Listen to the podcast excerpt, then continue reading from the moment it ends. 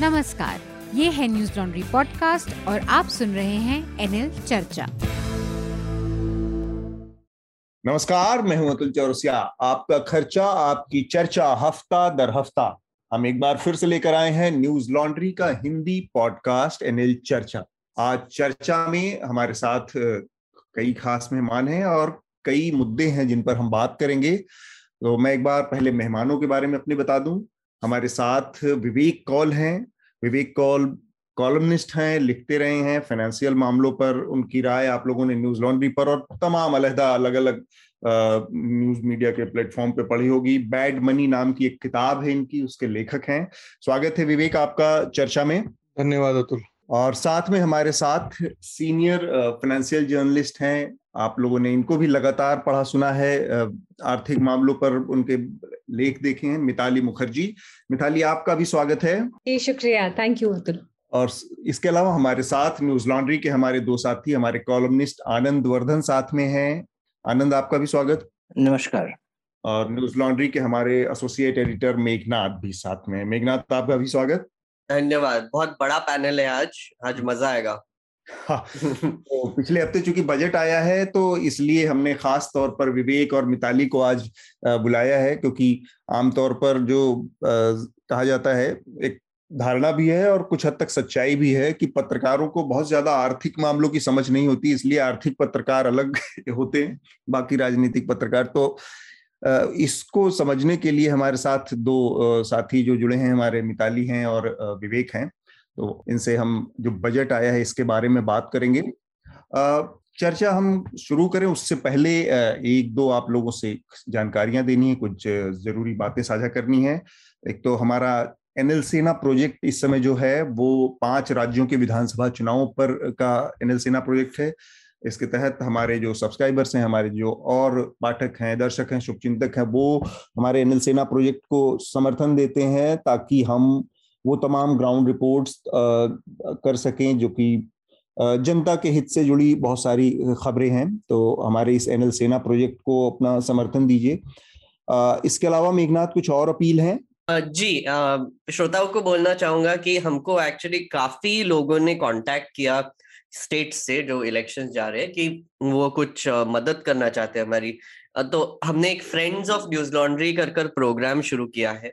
तो अगर आप subscription at Newslaundry dot com पर लिखेंगे आपका लोकेशन बताएँगे और हमको बताएँगे कि आप हमारी कैसे मदद कर सकते हैं। जैसे कि आम, कोई रहने के लिए जगह या फिर ट्रांसपोर्ट के लिए या फिर जस्ट हमको इंटरनेट की बहुत ज़रूरत पड़ती है तो अगर आपके पास अच्छा ब्रॉडबैंड होगा और एक लोकेशन होगा जहाँ पर आकर हम अपलोड कर सकते हैं। ऐसी तरह की अगर आप मदद करना चाहते हैं एनएल सेना के अलावा तो फिर आप ये subscription at Newslaundry dot com पर हमें एक खत लिख सकते हैं। हमें ज़रूर बताइए सब्जेक्ट में लिखिए फ्रेंड्स ऑफ़ न्यूज़ लॉन्ड्री और आपका सिटी बता दीजिए कहाँ से है आप और ज़रूर हमको बताइए कि आप हमारी कैसे मदद कर सकते हैं। बहुत बहुत शुक्रिया। इस हफ़्ते की चर्चा में जो सुर्खियाँ हैं, उनके बारे में सबसे पहले मैं चाहूँगा कि मेघनाथ हमारे श्रोताओं को जानकारी दे दें, फिर हम चर्चा को अपने श्रोताओं के लिए खोलते हैं। जी, अतुल। सबसे बड़ी खबर तो बजट को लेकर ही है। एक फरवरी को निर्मला सीतारमन हमारे वित्त मंत्री, उन्होंने चौथा बजट स्पीच दिया। इसे सबसे छोटा बजट स्पीच कहा जा रहा है, नब्बे मिनट का था, लेकिन काफ़ी बड़ा ही था मेरे हिसाब से भी। इस पर हम बहुत डिटेल में एक्चुअली चर्चा करेंगे इस बार। असदुद्दीन ओएसी के गाड़ी पर उत्तर प्रदेश में दो लोगों ने फायरिंग की। सचिन पंडित जो कि एक सैफरन अफिलिएटेड ऑर्गेनाइजेशन से जुड़े हुए अभी पता चल रहा है। बीजेपी से भी जुड़े हुए थे, उन्होंने गोली चलाई है तो उनको अभी पकड़ा गया है और एक इंसान है, उनको भी दो लोगों को अरेस्ट किया गया है अभी तक। बजट को लेकर संयुक्त किसान मोर्चा जो है, उन्होंने ये कहा है कि उनके लिए कुछ नहीं था फार्मर्स वेलफेयर की तरफ़ ध्यान नहीं दे रहे हैं और मिनिमम सपोर्ट प्राइस और अन्य इश्यूज़ जो है उस पर बात नहीं हुई है ज़्यादा तो उन्होंने एक मैसिव स्ट्रगल करने की बात की है तो अभी देखना पड़ेगा इस पे क्या होता है। राहुल गांधी ने लोकसभा में प्रेसिडेंशियल एड्रेस को रिप्लाई करते हुए एक बहुत बड़ा स्पीच दिया। टू इंडियाज के बारे में बात की उन्होंने आई थिंक शायद वीरदास से थोड़ा सा इंस्पिरेशन लेकर। उन्होंने कहा कि दो भारत है, एक तो रिच लोगों का भारत है जो बढ़ता जा रहा है और एक है गरीबों का भारत जो जिसमें कुछ इम्प्रूवमेंट नहीं आई है। उन्होंने इनिक्वालिटी की बात की वहाँ पर और एक मैं यहीं पे एक छोटा सा रिकमेंडेशन दे दूँ, हमने एक इस पर एपिसोड भी किया है ऑक्सफैम के रिपोर्ट पर मोस्टली वो बात कर रहे थे तो वो ज़रूर देखिए। तृणमूल कांग्रेस ने कहा है कि 2022 में तो वो अभी उत्तर प्रदेश के इलेक्शंस लड़ नहीं रहे हैं। आपको तो पता होगा, वो गोवा में अभी भी लड़ रहे हैं और वेस्ट बंगाल में तो है ही। तो उन्होंने कहा है कि 2024 में वो अपने कैंडिडेट्स उतारेंगे उत्तर प्रदेश में लड़ने के लिए। तो इस बार वो कह रहे हैं कि अखिलेश यादव को ही उनका समर्थन रहेगा। एक एडीआर की रिपोर्ट आई है। उन्होंने कहा है कि सब पार्टीज़ ने उत्तर प्रदेश में बहुत ज़्यादा क्रिमिनल हिस्ट्री वाले लोगों को टिकट्स दिए हैं। सबसे वर्स्ट अफेंडर जो है, वो है समाजवादी पार्टी के, जिन्होंने 21 लोगों को टिकट दिया है, जिनके पास क्रिमिनल हिस्ट्री है 28 कैंडिडेट में से। और serious charges sixty one percent पे है। और आम आदमी पार्टी ने भी कैंडिडेट्स uh, उतारे जिनके पास क्रिमिनल हिस्ट्री सभी पार्टीज़ ने उतारे हैं। ये एक सुप्रीम कोर्ट का एक जजमेंट का हम उल्लंघन भी कह सकते हैं जहाँ पर सुप्रीम कोर्ट ने बोला था कि हर पार्टी एक्सप्लेन करेगी uh, हर पार्टी ने एक्सप्लेनेशन देना चाहिए कि आपने क्रिमिनल हिस्ट्री वाले लोगों को टिकट्स क्यों दिए। और एक uh, आखिरी सुर्खी मैरिटल रेप को लेकर एक हियरिंग चालू है दिल्ली हाई कोर्ट में। वहाँ पर एक सेंटर ने एफिडेविट दिया जहाँ पर उन्होंने कहा कि हमें वेस्टर्न कंट्रीज़ के जो लॉज है वो ब्लाइंडली फॉलो नहीं करने चाहिए। और अगर मैरिटल रेप पर कोई लॉ लाया गया तो उससे फॉल्स केसेस ज़्यादा फ़ाइल होंगे ऐसे सेंटर ने बोला है। तो ये हियरिंग अभी जारी है इस पर हम बाद में और भी चर्चा कर सकते हैं। ठीक बात। तो हम जो मुख्य विषय है पहले तो बजट के बारे में बात करते हैं इसके बाद थोड़ा सा चुनावों के बारे में भी बात करेंगे लेकिन सबसे पहले बजट की। तो विवेक अगर बहुत लेमैन के पर्सपेक्टिव से देखूँ मैं तो बहुत क्लीशे में बात होती है बजट के आने के बाद कि मिडिल क्लास के लिए क्या है एजुकेशन में क्या है बाकी चीज़ तो कुछ अगर मोटी मोटा बुलेट पॉइंट्स में अगर कुछ चीज़ें समझानी हो कि वास्तव में इस बजट में कुछ चीज़ें ऐसी हैं जो बहुत फॉरवर्ड अप्रोचिंग है, जिसका फ्यूचर में अच्छे नतीजे आ सकते हैं, ऐसी कुछ चीज़ें अगर बता पाए और कुछ बातें ऐसी इस बजट की जो कि आपको लगता है कि रेग्रेसिव है या पश्चिगामी है या पीछे जाती हैं, इससे बहुत ज़्यादा तो थोड़ा सा अगर इसको इलेबरेट करके हमको समझा पाए इस बजट के बारे में। देखिए, एक तो पहले मेरा ये मानना है कि जो सरकार का बजट होता है वो देश को ये बताने की कोशिश करता है या कम से कम उसको ये कोशिश करनी चाहिए कि जो साल जो अभी हमारा साल चल रहा है उसमें सरकार ने जो पैसा खर्चा किया वो कैसे किया? और जो आने वाला साल है उसमें जो सरकार पैसा खर्चा करना चाहती है वो कैसे करना चाहती है और किन चीज़ों पे करना चाहती है? जी। तो इसलिए अब होता क्या है कि मतलब मुझ जैसे और मिताली जैसे लोगों को छोड़ के जो बजट के डॉक्यूमेंट्स हैं उनको तो कोई देखता है नहीं। तो लोग मोटा मोटा जो फाइनेंस मिनिस्टर अपनी अपने भाषण में कह, कहते हैं उस पर ध्यान देते हैं या जो अखबारों में थोड़ा बहुत आता है या मीडिया में टीवी में वगैरह में जो आता है उस पर थोड़ा ध्यान देते हैं। तो अब इसकी वजह से क्या हुआ है और ये आज से नहीं काफ़ी सालों से ऐसा हो रहा है कि बजट में बजट बजट की जो स्पीच होती है उसमें बहुत बड़ी बड़ी बातें की जाती हैं। जैसे इस बार अमृतकाल और 25 साल आगे क्या होगा इस किस्म की बातें की गई हैं जो कि ठीक है हम्म। मुझे उससे कोई प्रॉब्लम नहीं है पर बजट का मेन काम ये है कि अभी क्या हो रहा है और अगले साल में क्या होने वाला है या मान लीजिए अगले दो तीन साल में भी अगर हम उसके आगे की भी बात करें तो वो सबसे महत्वपूर्ण होता है और हमारे आ, मतलब जो आ, हमारी जो सरकारें हैं वो इस इस इस बेसिक पॉइंट पे आ, सरकारों ने ध्यान देना जो है वो बंद कर दिया है। आ, तो अब इस बात को ध्यान में रखते हुए आ, जो मिडिल क्लास जो हम जिसको मिडिल क्लास पॉपुलर टर्म्स में जो हम बोलते हैं उनके लिए तो कुछ आ, खास था नहीं इस बजट में। आ, जो टैक्स स्लैब था वो आ, जैसा था वैसा है जो टैक्स रेट्स थी वो भी जैसी थी वैसी ही है। हम्म। तो इसलिए मिडिल क्लास के लिए तो कुछ था नहीं। दूसरी चीज़ ये थी कि क्योंकि इस बार जो टैक्स कलेक्शंस हैं, वो काफ़ी पिछले साल से काफ़ी ज़्यादा रहे हैं। तो ये आशा लगाई जा रही थी कि कम से कम कुछ नहीं तो अपना जो पेट्रोल और डीजल पे एक्साइज ड्यूटी है, वो और की, कम की जाएगी। एक एक बार नवंबर में आई थिंक दिवाली के दिन से एक बार दरें कम हुई थी, पर आशा ये भी थी कि एक बार और दर कम की जाएगी और मिडिल क्लास या बाकी जो भी मतलब लगभग बहुत लोग इस देश में स्कूटर और मोटरसाइकिल चलाते हैं तो अगर आप पेट्रोल और डीजल के दाम अगर कम होंगे तो इससे कहीं ना कहीं आम आदमी के हाथ में थोड़ा बहुत पैसा आ जाता है। तो उस किस्म की भी कुछ बात हुई नहीं। बाकी सरकार ने हमको ये बताया कि कैपिटल एक्सपेंडिचर जो है वो अगले साल बढ़ेगा। और उसमें भी अगर आप अगर आप देखें कि जिस हिसाब से अकाउंटिंग की गई है तो जितना बताया जा रहा है, उतना नहीं बढ़ने वाला हालाँकि थोड़ा बहुत बढ़ने वाला है। तो मोटा मोटा आप देखिए तो कुछ ऐसा था। मिताली इसी इसी बात को मैं थोड़ा आपसे आगे बढ़ाना चाहता हूँ और फिर आनंद और जयनाथ की भी राय लेंगे कि पाँच राज्यों का चुनाव चल रहा था तो ये एक उम्मीद की जा रही थी कि थोड़ा पॉपुलिस्ट टाइप बजट आ सकता है, लेकिन वो नहीं हुआ। तो इसके क्या मैसेज माने जाए कि सरकार इकोनॉमी जो कोविड की वजह से और उसके भी पहले से एक डिरेल स्थिति में नज़र आ रही थी, इकोनॉमी में गिरावट दिख रही थी जीडीपी में गिरावट दिख रही थी, उसकी वजह से प्रेशर में है कि वो पाँच राज्यों के विधानसभा चुनावों के के बावजूद भी बहुत कोई पॉपुलिस्ट नज़रिया नहीं दिखा इसमें कोई ऐसी घोषणाएँ। जैसा कि अभी विवेक ने भी कहा कि भाई मिडिल क्लास के लिए बहुत कुछ नहीं था, इसमें ज़्यादातर चीज़ें ऐसी थी कि सामान्य थी। तो चुनावों के बावजूद सरकार का जो रवैया है वो बताता है कि वास्तव में वो इकोनॉमी किसी तरह के संकट में है जिसकी वजह से वो इस तरह के कदम नहीं उठा पा रही है। कोई पॉपुलर? Uh, अतुल uh, सबसे पहले तो thank you very much to the Newslaundry team for inviting me मैं याद करने की कोशिश कर रही थी कि पिछली बार भी शायद बजट के बाद ही हमारी बातचीत हुई थी। तो हमारा ये B S B T budget से बजट तक रिलेशनशिप हो गया है। बिल्कुल। और दूसरी बात मैं विवेक को यहाँ देखकर या सुनकर बहुत खुश हूँ क्योंकि बजट के दिन हम दोनों भी एक ही पैनल पे थे तो वो ब्लो बाय ब्लो जो हिंदी सोप ऑपरा है ना से ही अनफोल्ड हो रहा था हमारे आँखों के सामने।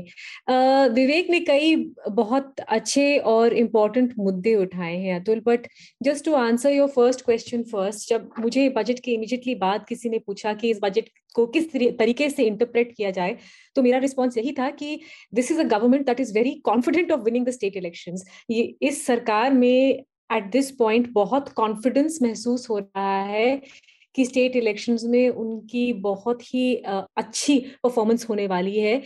और इस कॉन्फिडेंस से ही इस किस्म का बजट उन्होंने टेबल या प्रेजेंट किया होगा।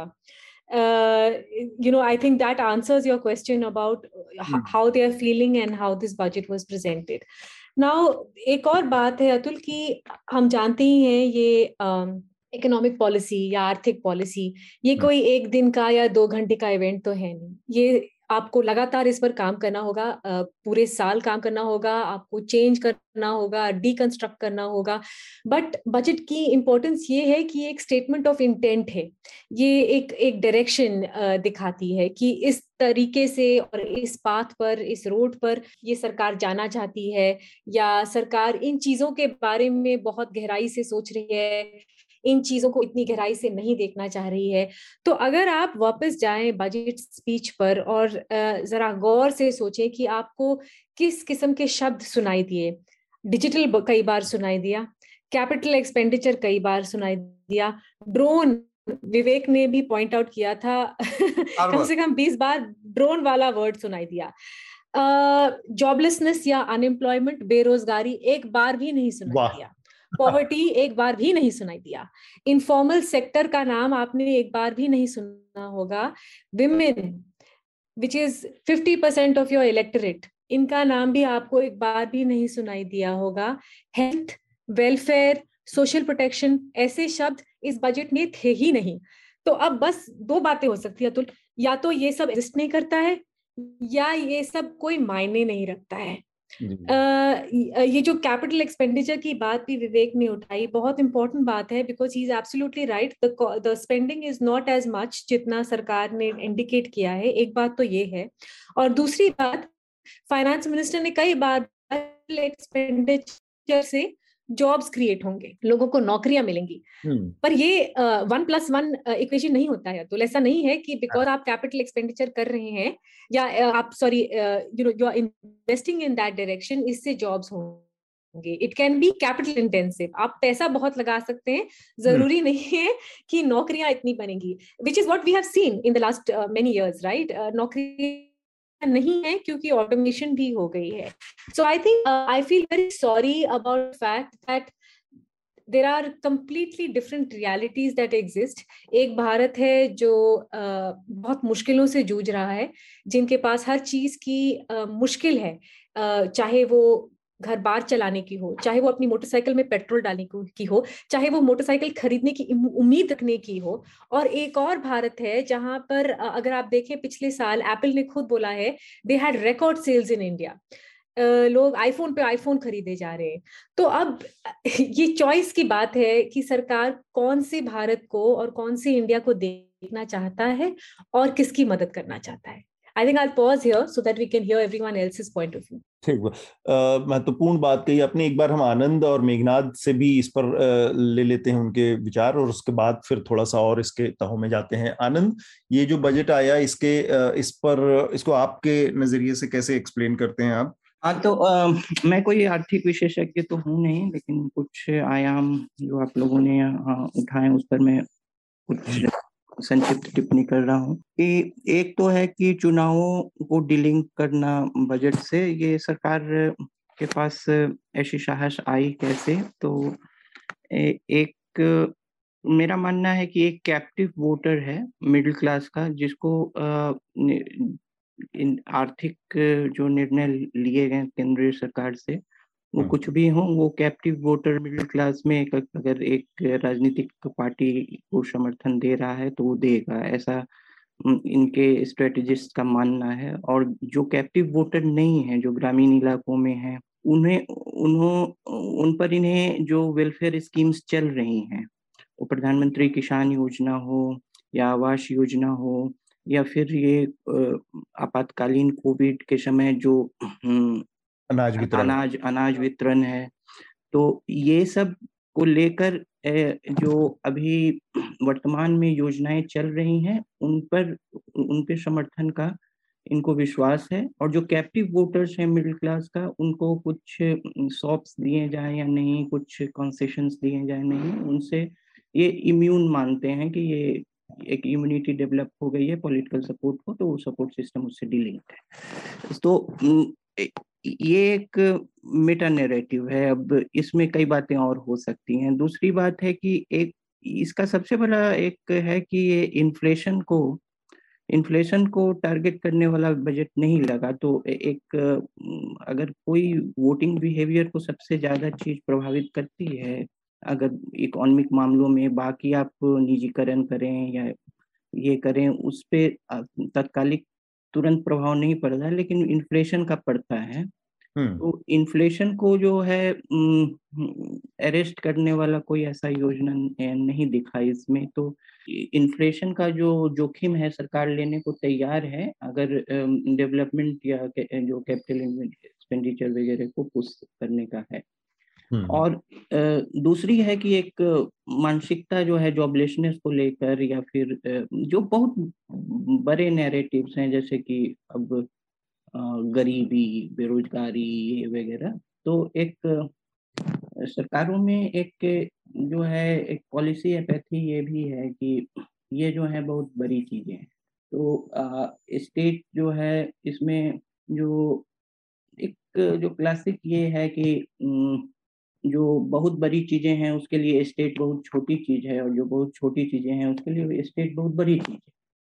तो तो उस उस मानसिकता का भी फ़ायदा कई सरकारें उठा लेती हैं कि अब गरीबी बेरोजगारी ये सब इतनी बड़ी चीज़ें हैं कि जो मतदाता है वो तुरंत कोई रिलीफ नहीं इसमें खोज रहा है। तो ये मानसिकता वो सही है या गलत इसका सरकारें फ़ायदा उठा लेती है। हम्म, मेघनाथ तो मैं मैं बजट स्पीच पढ़ रहा था सुबह और कुछ हाइलाइट्स है जो मैं श्रोताओं को बताना चाहूँगा जो जो मेरे हिसाब से उनको जाननी चाहिए। um, एक तो एक बहुत कुछ बड़े प्रोजेक्ट्स अनाउंस हुए हैं।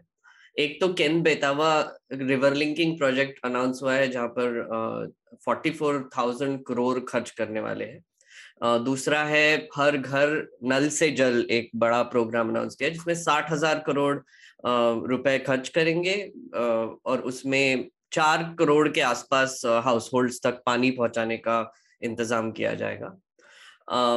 एक तीसरी एक बड़ी अनाउंसमेंट थी जो कि डिजिटल करेंसी को लेकर थी। मैं इसको डिजिटल करेंसी बोल रहा हूँ क्रिप्टो करेंसी नहीं बोल रहा हूँ। आरबीआई एक डिजिटल रूपी लेकर आने वाली है। ब्लॉकचेन टेक्नोलॉजी यूज़ करने के बाद इसी साल आएगी शायद एंड ऑफ़ द ईयर और वर्चुअल डिजिटल एसेट्स जो कि हमने इस पर डिस्कशन भी किया था, अतुल, कि कैसे क्रिप्टो करेंसी को अभी असेट की तरह देखा जा रहा है, उस पर तीस परसेंट का टैक्स लगेगा और एक परसेंट का टीडीएस भी लगेगा मतलब हर ट्रांजैक्शन पे। तो एक ये बड़ी खबर थी और जैसे कि मिताली ने कहा डिजिटल जो शब्द यूज़ करते वो इसी हिसाब से ज़्यादा यूज़ हो रहा था।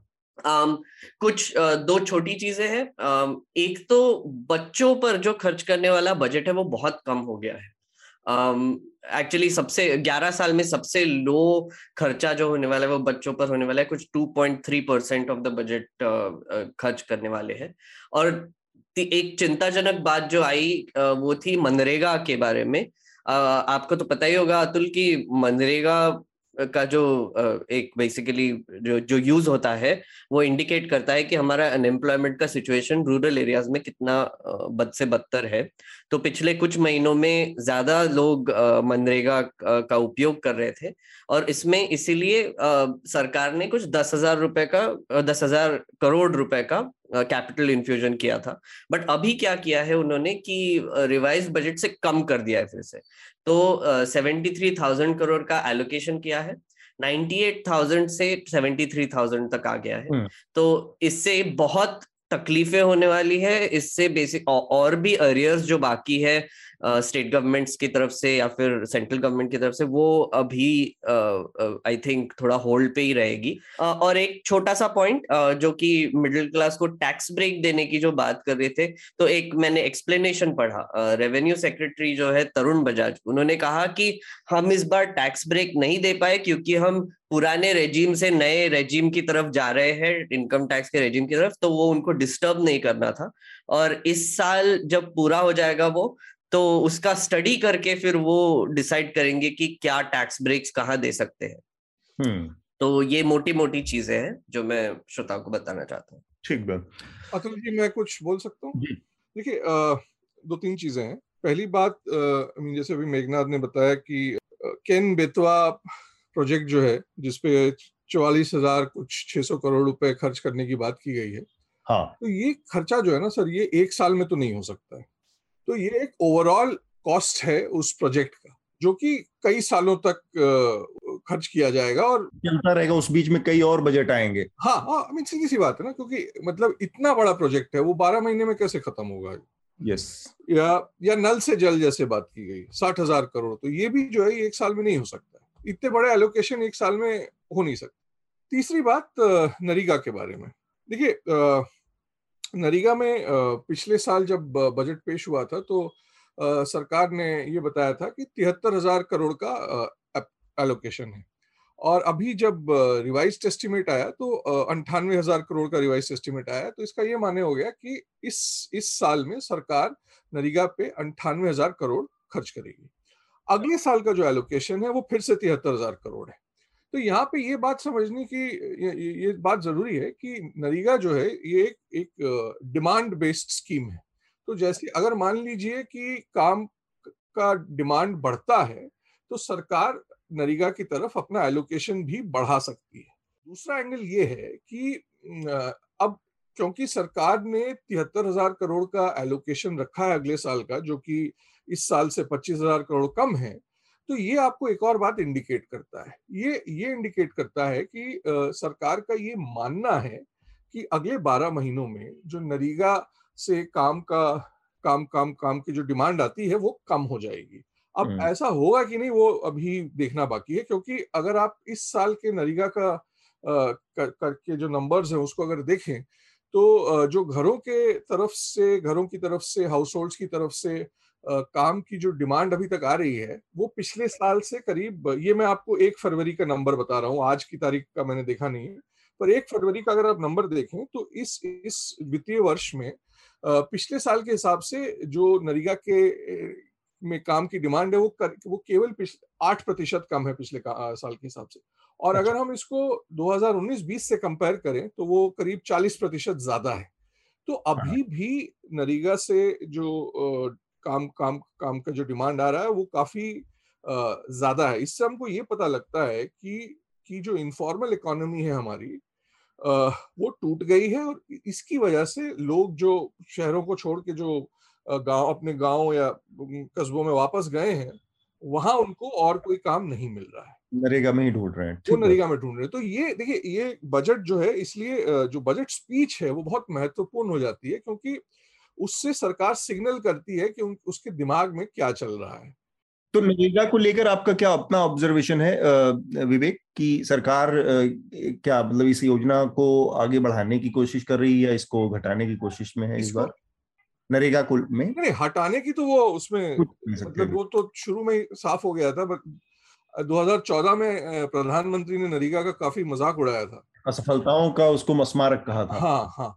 लेकिन तब से अब तक अभी वो कुछ कर नहीं पाए वो कर भी नहीं पाएँगे क्योंकि देखिए क्या है कि तीन तीन चीज़ें हैं यहाँ पे। पहले जो है डिमोनिटाइजेशन हुआ उसके बाद गुड्स एंड माल और सेवा कर हम लेके आए लेकिन उसके बारे में हमें हमने ठीक से प्लानिंग नहीं की हमने ठीक से सोचा नहीं।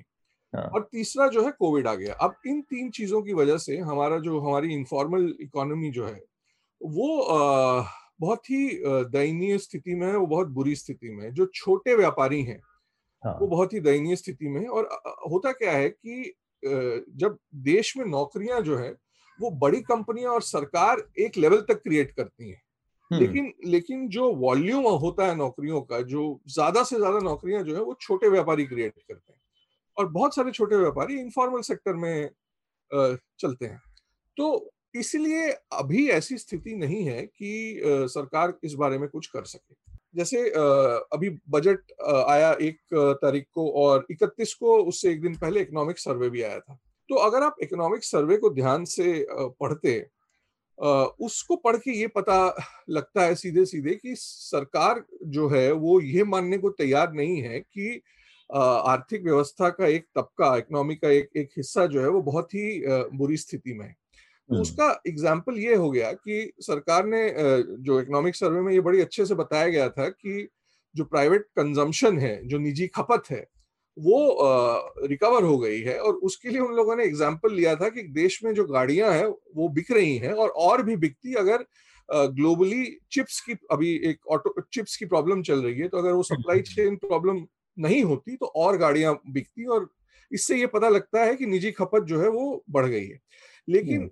एक बात जो सरकार और जो इकोनॉमिक एडवाइजर हैं वो इस डॉक्यूमेंट में बताना है भूल गए कि अगर आप टू व्हीलर सेल्स देखें मतलब दो पहियों वाहन का की जो टेन ईयर लो मतलब एक दो साल की बात नहीं कर रहा हूँ तो इस साल जो है 2021-22 में जो दो पहिए वाहन की जो बिक्री हुई है वो पिछले साल से भी कम है 2020-21 अच्छा और एक चीज़ और इसमें जानने वाली बात यह है कि पिछले साल में अप्रैल 2020 में एक भी दो पहिया वाहन नहीं बिका था क्योंकि लॉकडाउन चालू था। तो उसके बावजूद इस साल दो पहिए वाहन जो है वो कम बिके हैं। तो इससे आपको पता लगता है कि लोगों के पास पैसा नहीं है और उनको अपना इकोनॉमिक जो जो उनका एक इकोनॉमिक फ्यूचर में जो कॉन्फिडेंस होता है वो नहीं बनता Atul, I just wanted to come in, sorry, on a couple of things, uh, if I may. एक तो विवेक मुझे इतना कॉम्प्लेक्स मत दीजिए प्लीज़ इतनी अच्छी हिंदी बोलकर। मैं बोलना शुरू करती हूँ तो ऐसे लगता है कि पता नहीं कौन बिल्कुल अनपढ़ नहीं नहीं मिताली जी आप आप भी हिंदी अच्छी बोल लेती हैं। आप मुझे लगता है आप हिंदी में भी अच्छी एंकरिंग करेंगी अगर आपने जी मैं बंगाली हूँ इसलिए मुझे थोड़ी छूट मिल जाती है। ये मेघनाथ ने टैक्सेस की बात की और सेक्रेटरी हाँ। ने जो समझाया उसके बारे में भी इन्होंने बताया। तो बजट के दिन मेरी बात डॉक्टर विवेक देबरॉय से हुई जो कि इकोनॉमिक एडवाइजरी काउंसिल को हेड हैं।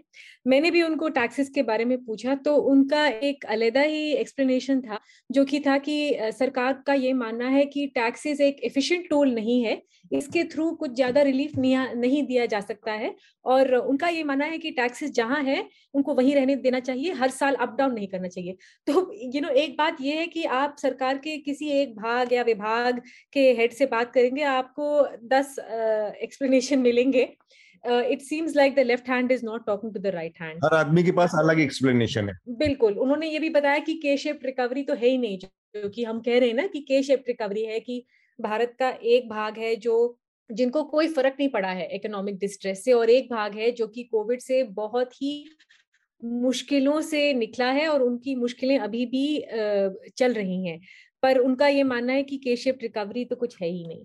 दूसरी बात ये नरेगा के बारे में जो आपने कहा, ये एलोकेशन क्योंकि उस दिन भी कई लोगों ने समझाया कि ये तो एलोकेशन की डिमांड ड्रिवन है, अगर डिमांड आ गया तो हम और पैसे डाल देंगे, कोई दिक्कत नहीं है।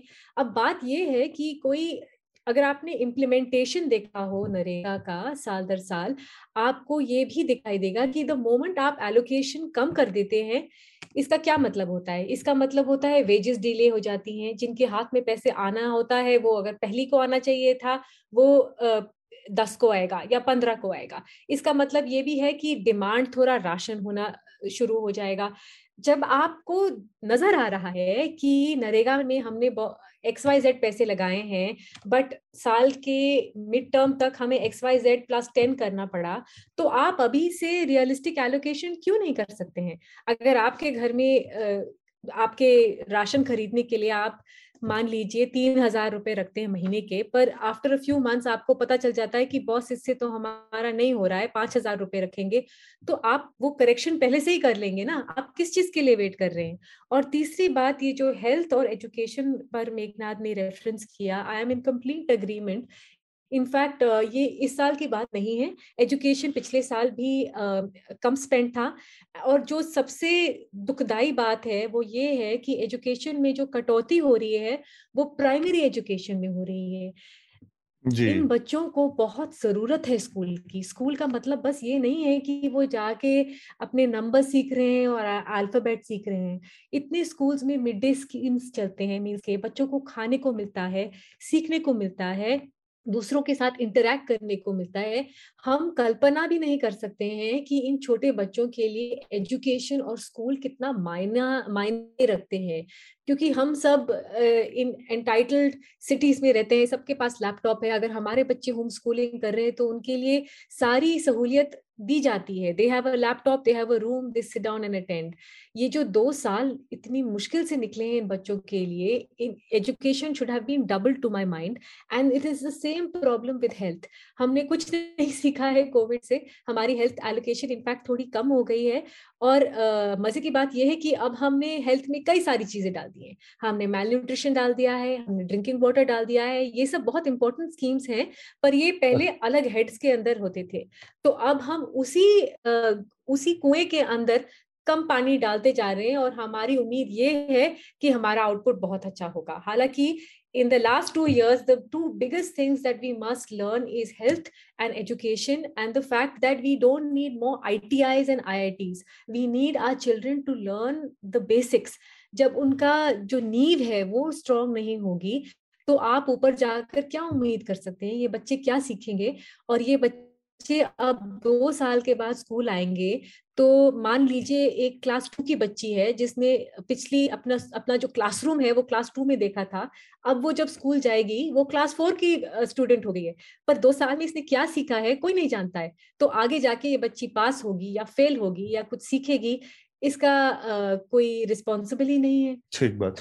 आनंद मैं आपसे ये जानना चाहता कि ये एक बड़ी दिलचस्प बात इन्होंने कही है और ये एक बड़ा मुद्दा रहा है जब से पैंडेमिक शुरू हुआ कि भाई जो हेल्थ सिस्टम जो चरमराया हुआ था सेकेंड वेव में बहुत बुरी तरह से वो एक्सपोज हो गया।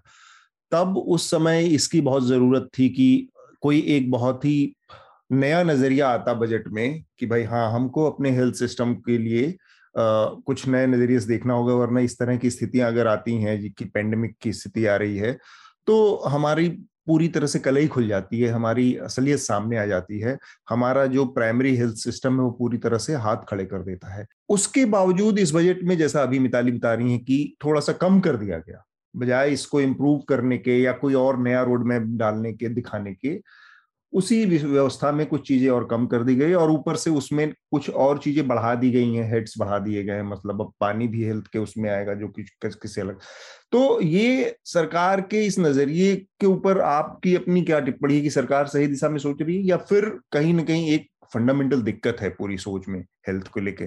नहीं, इसमें जो है, जो संसाधनों का वितरण जो है, उसमें सरकार की पहले भी इसमें क्या जब कोविड का कि दूसरी लहर आई थी। उस समय भी जो संसाधनों के वितरण में सरकार का नज़रिया यह था कि ये ये केंद्र सरकार की भी उतनी ही समस्या है जितनी राज्य सरकार की। और कुछ तो ये भी कह गए थे कि ये तो हेल्थ सब्जेक्ट है। तो एक बड़े तौर पे एक ऐसा मतलब दूर, दूरदर्शी तरह का स्वास्थ्य परियोजना लाना मेरे ख्याल से ये एक जो संस्कृति है, जो नीति की संस्कृति सरकार की है, वो पहले से भी इस तरफ़ से इंकित नहीं करती थी कि इस तरह का की कोई बड़ी योजना स्वास्थ्य पे आएगी, क्योंकि एक तो है कि बजट को इस सरकार की यह पिछले चार पाँच साल से यह भी रही है कि बजट को ये बहुत बड़ा जो है कहिए कि एक एक पॉलिसी इवेंट ओवर आर्टिंग एक पॉलिसी इवेंट नहीं मानते हैं एक एक ऐसा नीति का बहुत बड़ा एक हाँ।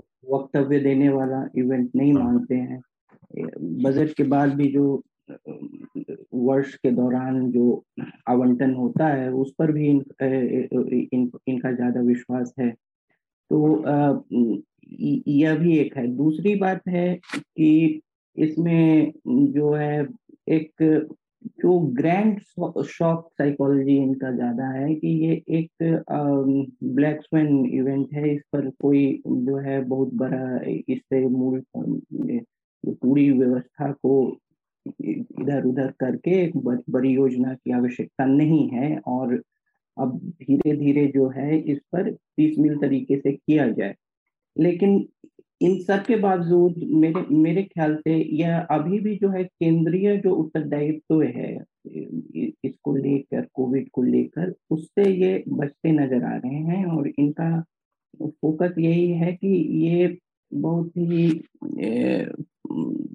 छोटे छोटे टुकड़ों में बट के जो है राज्य सरकार को लेकर करे। अब इसमें जो फेडरल इकोनॉमिक्स है जो संघ का अर्थव्यवस्था है, जो संघवाद की अर्थव्यवस्था है, उसका कितनी, उसकी कितनी भूमिका है इसमें, ये भी देखना होगा हम्म। मेघनाथ, आप कुछ कहना चाहते हैं? आपके पास कुछ सवाल हैं, मिताली, विवेक, आनंद? जी मेरे पास सवाल भी है बट एक जस्ट छोटा सा मैं पॉइंट ऐड करना चाहूँगा। ये बहुत इंपॉर्टेंट है श्रोताओं को समझना कि जो बजट होता है वो एक एस्टिमेट होता है कि हम इतना इस साल खर्च करेंगे। और फिर रिवाइज्ड बजट जो आता है जो विंटर टाइम में उसमें काफ़ी चेंजेस भी हो जाते हैं डिपेंडिंग ऑन Uh, कितना एक्सपेंडिचर हुआ है कम ज़्यादा हुआ है जिस जिस भी हिसाब से। तो मिताली ने जो कहा कि मनरेगा पे जो खर्चा होने वाला है और आप, आपने जो कम कर दिया है, वो रिवाइज बजट में बढ़ाया गया था पिछले साल। तो उनको ऑलरेडी ये रियलाइजेशन हो गया था कि भैया हमको पैसा कम पड़ रहा है। तो तीन महीने में ऐसा क्या हो गया कि उन्होंने वो फिर से रिड्यूस करके पहले के लेवल पे ला लिया, जो कि उनको ऑलरेडी पता था कि इनफ नहीं है। दूसरी चीज़ जो कि एजुकेशन की बात हो रही थी, एक उन्होंने एक बहुत वियर्ड और इंटरेस्टिंग अनाउंसमेंट की फिनेंस मिनिस्टर ने one class one TV channel का। उनका उनका कहना यह है कि हम अभी 12 चैनल चला रहे हैं, जहाँ पर आप जो भी पैंडेमिक की वजह से जिनका, जिनकी पढ़ाई छूट छूट गई है एक्सेट्रा वो देख सकते हैं। वो 200 चैनल तक एक्सपैंड करने की बात हो रही है। रीजनल लैंग्वेजेस में भी होंगे चैनल्स तो हमको इस बात पे थोड़ा और फोकस करना चाहिए कि जो वर्चुअल क्लासेस हो रहे थे, उसकी वजह से जिनके पास इंटरनेट नहीं था, जिनके पास फ़ोन नहीं था, उनको काफ़ी नुकसान हुआ है।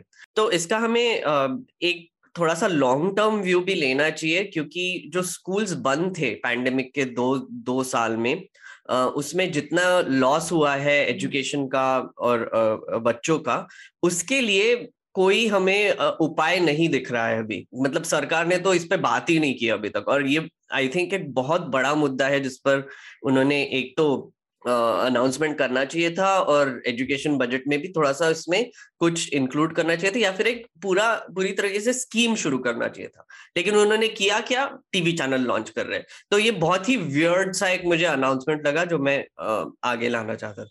मेरा विवेक और मिताली के लिए uh, सवाल है ये बजट में वैसे तो कुछ नहीं था लेकिन एक चीज़ की ज़रूर चर्चा हुई जो कि डिजिटल एसेट्स को टैक्स करने की जो बात हुई, तीस परसेंट से और एक परसेंट टीडीएस लगाएँगे। तो उस पर आपके क्या व्यूज़ है और क्या क्या सोचते हैं आप ये ये तो होने ही वाला था क्योंकि यहाँ दो बातें हैं। पहली बात ये है कि अगर किसी सरकार को ये लगता है कि वो टैक्स से कहीं पैसा, नए टैक्स से कहीं पैसा कमा सकती है तो वो सरकार वैसा करती है। ये आज की बात नहीं है, ये सालों साल से चला आ रहा है।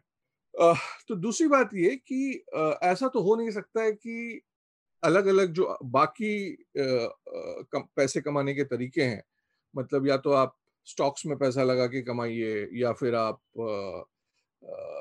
फिक्स डिपॉजिट में रख के कमाइए या फिर आप काम करिए, सैलरी, तनख्वाह से पैसा कमाइए तो बाकी ये अलग अलग जो पैसे कमाने के तरीके हैं, उन पे टैक्स है और अगर आप क्रिप्टो पे पैसा लगा के बनाए, उस पर टैक्स नहीं है तो ये भी गलत है। तो इसलिए ये तो आ, कभी ना कभी होना ही था और इस बार हो गया। ठीक बात। एक और छोटा सा सवाल में मिताली ने ज़िक्र किया के शेप रिकवरी हो रही है जो थोड़ा सा तो ये जो हमारी समझ अगर राहुल गांधी का उस बजट के बाद जो स्टेटमेंट आया उसमें भी उन्होंने आरोप लगाया कि ये कुछ लोगों के लिए तो बहुत अच्छा है कुछ पाँच परसेंट दो परसेंट लोग हैं जो कि बहुत बड़े हैं उनके लिए बहुत अच्छा है बाकी लोगों के लिए बहुत ही बुरा है। ये शेप रिकवरी का मतलब जो मोटी मोटा मेरी समझ में आया कि इकोनॉमी का एक हिस्सा तो पूरी गिरावट से या पूरे जो जो गिरावट है इकोनॉमी में, उससे इम्यून है या उसमें ग्रोथ दिख रही है। लेकिन एक हिस्सा ऐसा है जो कि जो ज़िक्र किया विवेक ने कि छोटे जो उद्योग हैं, छोटे व्यापारी हैं, वो बुरी तरह से अभी भी संकट में जूझ रहे हैं, उनके लिए स्थितियाँ अभी भी खराब है। तो थोड़ा सा इसको अगर और एक्सप्लेन कर पाए अगर हमारे साथ विवेक और मिताली दोनों लोग। कि ये जो ए शेप रिकवरी केस का है, ये किसी तरह का संकट है, क्योंकि विपक्ष इसको बहुत बुरा बता रहा है।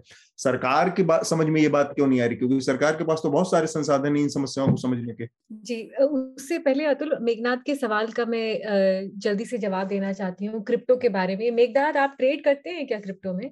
हाँ अनफॉर्चुनेटली नहीं कोई बात नहीं हम छह लोग ही हैं उसके बाद हज़ारों लोग हैं पर आप बोल सकते हैं हाँ हाँ अनफॉर्चुनेटली ट्रेड करता हूँ मैं। मतलब I am I am a hodler I am not a daily trader या ओके तो विवेक की बात सही है कि ये तो होना ही था।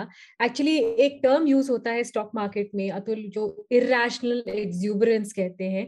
मेरे ख्याल से सरकार का डर यही है कि इस मार्केट में इरेशनल एक्सूबरेंस बढ़ रहा है। मुझे नहीं लगता कि ज़्यादातर ट्रेडर जो क्रिप्टो में ट्रेडिंग कर रहे हैं, वो ये एफर्ट करते हैं पढ़ने के बारे में या समझने के बारे में, क्या होता है क्रिप्टो करेंसी किस तरीके से ट्रेड होता है, एनएफटी क्या होता है। कईयों के लिए उनको नज़र आ रहा है कि भैया ये get rich rich quick scheme है, मैंने पैसा डाला, अगर तो चढ़ गया तो बहुत पैसे बन गए। बट इसका फ्लिप साइड और डरावनी साइड ये भी है कि ये बहुत ही वॉलेटाइल मार्केट है। जो बिटकॉइन सिक्सटी थाउज़ेंड तक जा सकता है, वो कुछ ही दिनों में तीस हज़ार तक भी जा सकता है। आपकी लॉसेस काफ़ी डीप हो सकती हैं। ये एक पार्ट है इस एंटायर सिचुएशन का। पर दूसरी बात अतुल, ये आप, शायद आप लोगों को हैरानगी होगी क्योंकि डेटा इतना क्लियर नहीं है। पर at this point there are indication that India में सबसे ज़्यादा क्रिप्टो ट्रेडर्स हैं। It is the biggest market for crypto trading so I think a lot of other countries are looking at us to see what we do with our policy with our regulation problem ये है कि ये बहुत ही complex market है और मुझे लगता है हमारे रेगुलेटर्स इतनी कॉम्प्लेक्स मैकेनिज्म को अभी तक समझ नहीं पाए पाए हैं। तो स्टेप वन हो गया टैक्स कर दो जो uh, कई क्रिप्टो प्लेटफॉर्म्स मांग भी रहे थे बट इसके बाद किस तरीके से ये रेगुलेशन को न्यूआंस किया जाए किस तरीके से और रेगुलेशन बिल्ड किया जाए केवल भारत नहीं, मुझे लगता है कि दूसरे देश भी देख रहे हैं बहुत गौर से इंडिया क्या करना चाहती है। ये K shape recovery Atul let me take a few steps back पिछले साल या उससे पहले जब इकोनॉमी बहुत ही मुश्किलों से जूझ रही थी, तब एक इकोनॉमिस्ट हैं जिनका नाम है साजिद चुनॉय, जो जेपी मॉर्गन में काम करते हैं, जो कि ब्रोकरेज है, उन्होंने सबसे पहले ये ये लेटर इसके बारे में बात की थी क्योंकि तब तक तो इकोनॉमी के बारे में हम या तो वी या यू या डब्ल्यू मतलब अप डाउन अप डाउन इस तरीके का रिकवरी लोग मान रहे थे कि होगा। उनका ये मानना था कि के शेप रिकवरी मतलब के का एक डंडा ऊपर जाता है और एक डंडा नीचे आता है। और उसी तरीके से हमारी इकोनॉमी में एक सेगमेंट है जो कि upper middle class upper class है जिनको कोविड से कुछ फ़र्क नहीं पड़ा। उनकी इनकम में कोई uh, कमी नहीं हुई। They didn't lose a job उनकी नौकरियाँ नहीं गई पैसे लगातार आते रहे सेविंग्स लगातार चलते रहे क्योंकि स्टॉक मार्केट जैसे आपने देखा है पिछले दो सालों में तो स्टॉक मार्केट की काफ़ी बढ़त हुई है। हाँ. ये लोग इस पोस्ट पैंडेमिक फ़ेज़ में के का ऊपर ऊपर वाला डंडा बनते हैं जिनको जिनका एक्चुअली लाइफ शायद इम्प्रूव हो गया है क्योंकि इतनी स्पेंडिंग नहीं थी ना वो ट्रैवल कर सकते थे ना इतनी सारी परचेजेस कर सकते थे तो सेविंग्स बढ़ती गई। और एक दूसरा हिस्सा है जो इंडिया का मेजोरिटी हिस्सा है जो के का डाउनवर्ड स्लोपिंग डंडा है मतलब उनकी जो लिविंग हम्म। स्टैंडर्ड्स थी वो बदतर से बदतर होती गई और हम्म। इनमें जो हम जिन्हें हम इनफॉर्मल सेक्टर वर्कर्स कहते हैं जो आपके कंस्ट्रक्शन साइट्स पे काम करते हैं या डेली वेज लेबरर्स होते हैं इनकी डेली लाइफ और भी मुश्किल हो गई जो डेली एक्सपेंसेस हैं घर का खर्चा है खाना बनाने का तेल है या दाल, चावल, ये सब कॉस्ट उनके लिए अब और भी मुश्किल हो गए हैं। तो ये है डाउनवर्ड स्लोपिंग कर्व के का। और अब आयरनी ये है अतुल कि ये ज़रूरी नहीं है कि आपका जीडीपी जो जो आंकड़ा सब लोग देखते हैं, ज़रूरी नहीं है कि आपका जीडीपी कम होता जाएगा it is very possible that you have a situation where the country's overall growth is growing but this bottom half or this bottom K is consistently struggling. Uh, let me hand it over to Vivek as well. I'm sure he'll have you know a lot to explain about this. Yes. हाँ uh, uh, तो देखिए एक चीज़ यहाँ पे uh, समझनी बहुत uh, ज़रूरी है कि ये जो के शेप्ड रिकवरी की बात हो रही है तो एक तो के हो गया एक तो बात हो गई जो कोविड के शुरुआत होने के बाद कोविड के बाद जो रिकवरी हुई, उसके बारे में हम के शेप रिकवरी की बात करते हैं।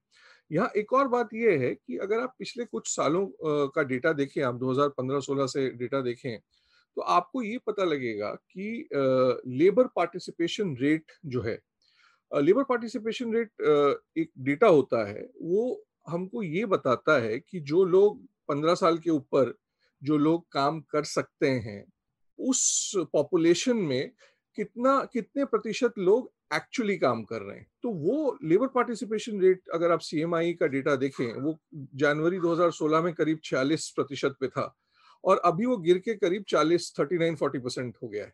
तो इसका ये मतलब हो गया कि बहुत सारे ऐसे लोग हैं जो जिनको काफ़ी समय तक नौकरी खोजने के बाद नौकरी नहीं मिली, इसलिए उन्होंने नौकरी खोजना छोड़ दिया है। तो जब आप नौकरी खोजना छोड़ देते हैं, तब आप लेबर फोर्स का हिस्सा नहीं रह जाते हैं।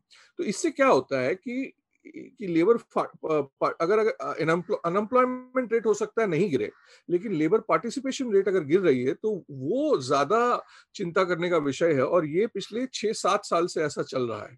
तो हम्म। ऐसा नहीं है कि नौकरियाँ जो है अब कोविड के बाद ही नहीं मिल रही हैं। नौकरियाँ कोविड से पहले भी नहीं मिल रही थी। अब जो अब लोग उसके बारे में बात कर रहे हैं।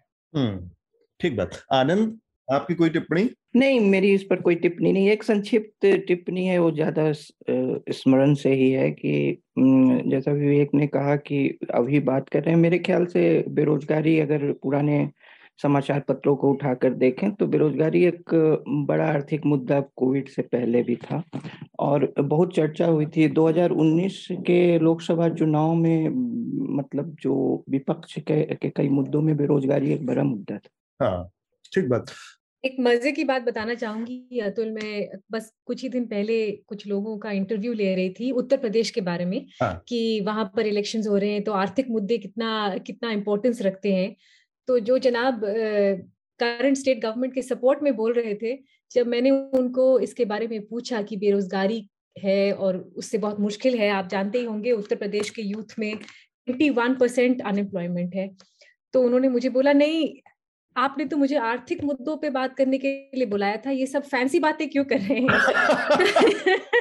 I think it really reflects you know ये प्रॉब्लम कितनी सीरियस और इंटेंस हो गई है और हम कितना उससे छुपना चाह रहे हैं और बिल्कुल ही उसको ये, हाँ बताइए।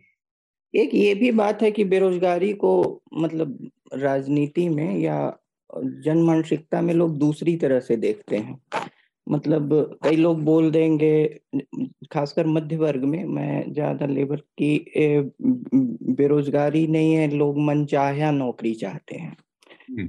और दूसरी बात दूसरी बात एक और है कि लोग बेरोजगारी नहीं है लोग सरकारी नौकरी चाह रहे हैं हाँ. तो ये सब भी है तो बेरोजगारी को लेके इसीलिए एक पॉलिटिकल कॉन्स्टिट्युएंसी नहीं बन पाती है क्योंकि हाँ। ये बहुत ही अपरिभाषित और वेग तरह का मुद्दा हो जाता है जब ये राजनीति के क्षेत्र में आता है। लेकिन उनकी उनकी बात बड़ी दिलचस्प है कि भाई बेरोजगारी फैंसी बात है वो आर्थिक मुद्दा नहीं है। अब इसको समझाने के लिए कुछ अलग से पापड़ बेलना पड़ेगा कि आर्थिक मुद्दा और बेरोजगारी कैसे आपस में जुड़े। विवेक आप कुछ कह रहे थे? हाँ मैं ये कह रहा था कि ये जो सरकारी नौकरी वाली बात है हाँ. ये किसी हद तक सही भी है ये गलत नहीं है। हाँ. और ये केवल भारत में नहीं कई और देशों में देखा गया है साउथ अफ्रीका में भी ये सही है। होता क्या है कि अगर आप अनएम्प्लॉयमेंट का डेटा देखेंगे तो जो 18 से 29 साल 15 से 29 साल के लोगों में जो अनएम्प्लॉयमेंट होता है वो बहुत ज़्यादा होता है। लेकिन अगर आप 30 से 34 साल का अनएम्प्लॉयमेंट देखें वो एकदम से गिर जाता है। तो होता क्या है कि 28 उनतीस अब मुझे एग्जैक्टली exactly नहीं पता है आनंद को बेहतर मालूम होगा कि जो जितनी सरकारी नौकरियाँ होती हैं उसका जो कट ऑफ़ होता है वो उनतीस तीस साल के आसपास होता है। तो तब तक लोग कोशिश करते हैं कि कहीं से कुछ जुगाड़ हो जाए और सरकारी नौकरी लग जाए और जब नहीं लगती है फिर कॉम्प्रोमाइज होता है और फिर और जगहों पे काम करना शुरू करते हैं। सेल्फ एम्प्लॉयमेंट और ये सब चीज़ों में चले जाते जैसे अब जैसे बहुत केंद्रीय सरकार की नौकरियाँ जो यूपीएससी संघ लोक सेवा आयोग है उसमें जो अपर एज लिमिट जनरल उम्मीदवारों के लिए बत्तीस है। और और ओबीसी वगैरह के लिए तो और भी ज़्यादा है छत्तीस साल के आसपास हाँ। और राज्य राज्य सेवा आयोग में कई जगह ये जनरल उम्मीदवारों के लिए भी पैंतीस है। और ये थियोरेटिकल पॉसिबिलिटी है कि आप राज्य सरकार की नौकरी जो है चालीस बयालीस साल में पाए और और बीस साल नौकरी करके साठ में रिटायर कर भी जाए। तो ये भी तो ऐसे भी कई उदाहरण है जहाँ पिताजी जो है संघ लोक सेवा आयोग की परीक्षा दे रहे हैं और बेटा मैट्रिक की परीक्षा दे रहे हैं। तो ये ये सब भी है। पर Atul just very quickly on this unemployment and बेरोजगारी एक पूरा पॉकेट है जिसे हम बिल्कुल ही इग्नोर कर चुके हैं जो कि है विमेन महिलाओं को अनएम्प्लॉयमेंट से जो धक्का लगा है आई थिंक हम उसका इल्म भी नहीं कर पाते हैं और प्रॉब्लम ये है कि मेल uh, अनएम्प्लॉयमेंट में अगर आप इसको ब्रेकअप करें तो आपको दिखेगा कि एंट्री लेवल पर लोगों को नौकरियाँ नहीं मिली या विवेक जैसे समझा रहे थे आपको लेबर रेट वगैरह। uh, अजीम प्रेमजी ने पिछले साल एक स्टडी किया एक सर्वे किया जिनमें उनको मिला कि ना केवल एंट्री लेवल पर हालाँकि एंट्री लेवल पर फिर भी थोड़ी नौकरियाँ मिल रही हैं महिलाओं को जो अपने करियर के बिल्कुल टॉप पे हैं जो सबसे हाईएस्ट पेइंग विमेन हैं उन्होंने नौकरियाँ छोड़ दी हैं और वे वापस नहीं आ रहे हैं। you know this is not and this is not peculiar to india. This is a problem worldwide.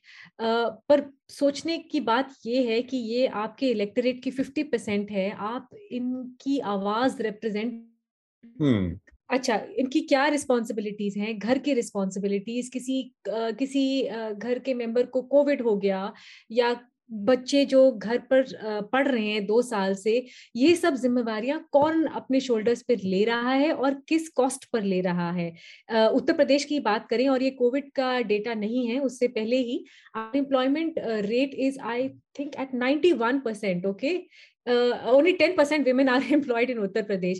So just think about what is happening, you know, with this gigantic state जहाँ पे आप वोट तो चाहते हैं पर ये पूछने की या ढूँढने की ज़रूरत भी नहीं समझते हैं कि इनकी क्या दिक्कत है इनको क्या चाहिए इनका रिप्रेजेंटेशन हम कैसे बेहतर कर सकते हैं you know I think that is another great tragedy along with education what we have done with the women workforce in this country in fact Atul one last point sorry तो ये ये जो औरतों का जो रिप्रेजेंटेशन है workforce में Covid के बाद तो ये बहुत गिरा है, लेकिन ये पिछले दो दशकों से ऐसा हो रहा है।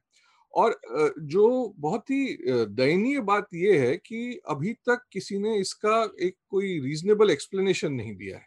ये बड़ा सरप्राइजिंग बात बताई विवेक आपने क्योंकि पिछले 20 सालों को अगर हम देखें आप दो दशक से बता रहे हैं तो महिलाओं का एजुकेशन का दायरा बढ़ा है सब कुछ बढ़ा तो लेकिन लेबर पार्टिसिपेशन रेट अगर आप देखेंगे वो महिलाओं की करीब 2005 से गिर रही है हम्म।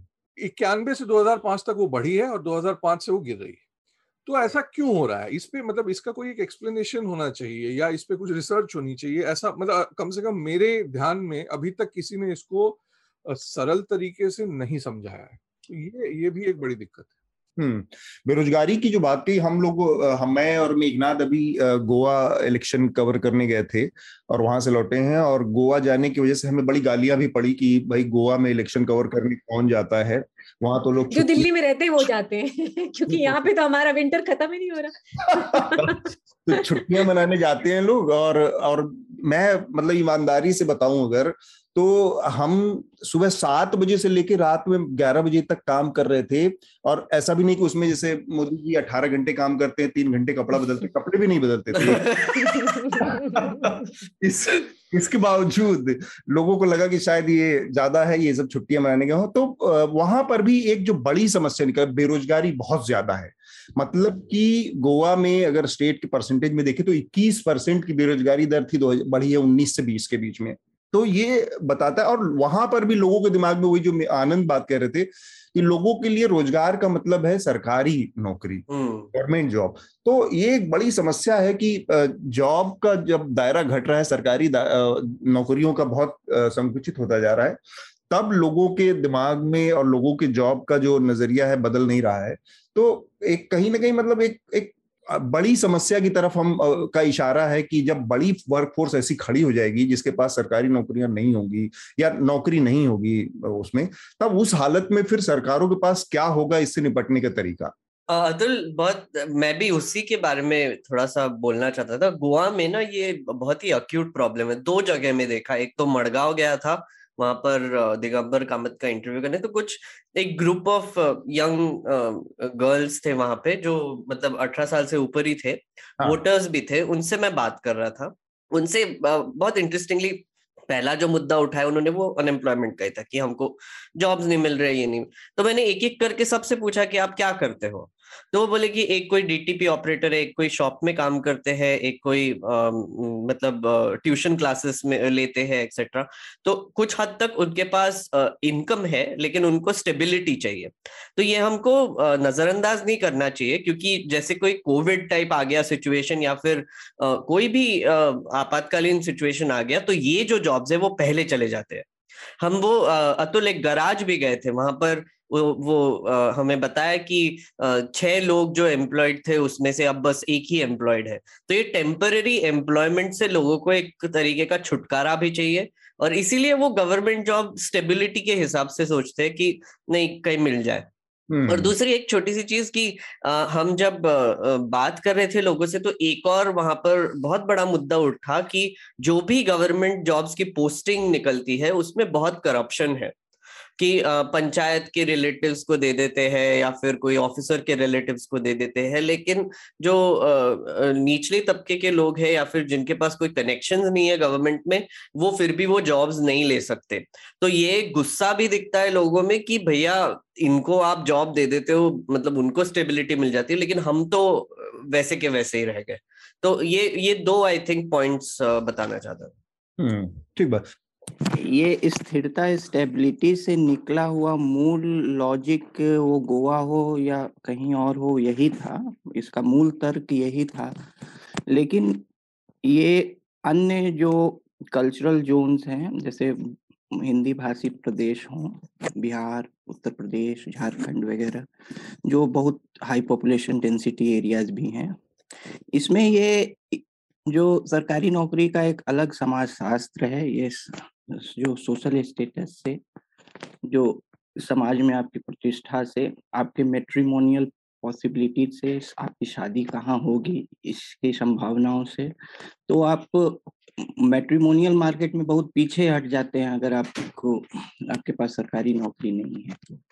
तो और भी बहुत चीज़ें हैं, बहुत चीज़ें इससे जुड़ गई हैं। ठीक है पर एक चीज़ ज़रूरी जिसके, अगर इसके थोड़ा सा तह में जाके हम बात करें तो सरकारी नौकरियों के साथ लोगों का जो अटैचमेंट है, उसकी वजह क्या है? मतलब अगर मैं बहुत मोटे तौर पर इस बात को समझ पा रहा हूँ तो ये है कि भाई, वो आपको जिस तरह की सोशल सिक्योरिटी देता है, सामाजिक सुरक्षा देता है प्राइवेट नौकरियों में वो नहीं है। और प्राइवेट नौकरियों में वो नहीं होने की वजह यह है कि कई बार प्राइवेट नौकरियाँ बहुत सारे कानूनों का उल्लंघन करती हैं, कई बार जो लेबर कानून से उनका उल्लंघन करती हैं। जो रेगुलेटरी मैकेनिज्म है उसको बनाए रखने के लिए वो ठीक से काम नहीं करते या अप्लाई नहीं होते हैं। ये तमाम चीज़ें मिलकर सरकारी नौकरियों को अभी भी मतलब लिबरलाइजेशन के बाद तीन दशक से ज़्यादा हो गए, अभी भी लोगों का चाम फिर भी उस पर बना हुआ है या उस तरफ़ उनकी उम्मीदें टिकी हुई। तो इसको भी मुझे लगता है कि एक बड़ी वजह ये है। आनंद? हाँ यह भी है यह भी है। स्टेट को एक आइडियल एम्प्लॉयर की तरह देखा जाता है, एक आदर्श नौकरी देने वाले के तौर पे स्टेट पे। फिर जो कॉलोनियल टाइम से एक माई बाप सरकार का सिंड्रोम है कि जो सरकार है, वो एक शक्ति का भी रिपोजिटरी है तो वो भी है कि आप सरकारी नौकरी है तो है तो आप एक कहीं ना कहीं आप प्यून भी हैं तो सरकारी सरकार से जुड़े हुए हैं। तो उत्तर प्रदेश में एक प्यून की नौकरी के लिए 417 शायद पीएचडी अप्लाई किए थे। तो आ, बहुत ऐसा है MBA group D government job के लिए एमबीए पीएचडी वगैरह अप्लाई करते हैं तो इसका ये मतलब नहीं है कि उसको जो है बिल्कुल नौकरी नहीं मिल सकती है कहीं भी हज़ार लेकिन इससे बहुत मैंने बोला ना सामाजिक प्रतिष्ठा जुड़ गई है। और आपकी शादियों में आप शादी आपकी कहाँ होगी यह जुड़ गई है बहुत तरह की चीज़ें इससे जुड़ गई। अतुल यू नो जैसे विवेक पहले बता रहे थे विद रिगार्ड्स टू जेंडर महिलाओं के साथ जो हुआ है उनके एम्प्लॉयमेंट ट्रेंड्स के साथ एक स्टडी करनी चाहिए। I think the same thing goes for general employment trends overall also ये जो हमारा सबसे बड़ा डेमोग्राफिक डिविडेंड था, है ना? इतने सालों से हम यही सुन रहे हैं डेमोग्राफिक डिविडेंड डेमोग्राफिक डिविडेंड ये हमारा ब्रह्मास्त्र है। तो ये ब्रह्मास्त्र तो अब एक मिट्टी का घड़ा बन गया है। अब इसका कोई, ना कोई वैल्यू है, ना उपाय है, ये तो हमारे ऊपर बोझ बनता जा रहा है। ये सेफ्टी एंड सिक्योरिटी कोई नई बात नहीं है पर ऐसा ऐसा सिचुएशन क्यों आया है? फॉर एग्ज़ाम्पल जो आप कह रहे थे लिबरलाइजेशन वगैरह आप प्राइवेट कंपनियों को देख लीजिए पिछले छह से आठ सालों में इन्होंने कुछ एक्सपेंशन नहीं किया है। In fact at this point they are functioning at what between forty to fifty percent of their you know capacity why क्योंकि इससे उनका गुजारा चल रहा है। उनको कोई ज़रूरत नहीं है स्केल अप करने के लिए। uh, दूसरी बात ये है ये गिग इकोनॉमी है ना? इतने दिनों से हम सुन रहे थे gig economy this is amazing but perhaps something like covid has shown us that uh, in the gig economy there are limitations. अगर मैं एक सिंगल महिला हूँ और मैं इस गिग इकोनॉमी के सेटअप में काम करती हूँ तो जब मेरे साथ कोविड का जैसा हादसा होता है मेरे पास कौन सा सपोर्ट सिस्टम है? मेरे पास कौन सा मेडिकल uh, सपोर्ट uh, है? मेरे पास कौन सा एडिशनल सपोर्ट है? I think you know many of these things are quite interlinked इनके बारे में गहराई से सोचना चाहिए but it it is certainly very sad कि हम इतने सालों से जो अपना छाती पीट कर कह रहे थे डेमोग्राफिक डिविडेंड अब ये कुछ मायने नहीं रखता है। एक टाइम के बाद ये बोझ बनने लगता है ना? बोझ बन चुका है जैसे आप और मेघनाथ बता रहे हैं जो आप देख रहे हैं वो आप किसी भी स्टेट में देख सकते हैं। विवेक आप अपनी बात पूरी कर लीजिए। जी।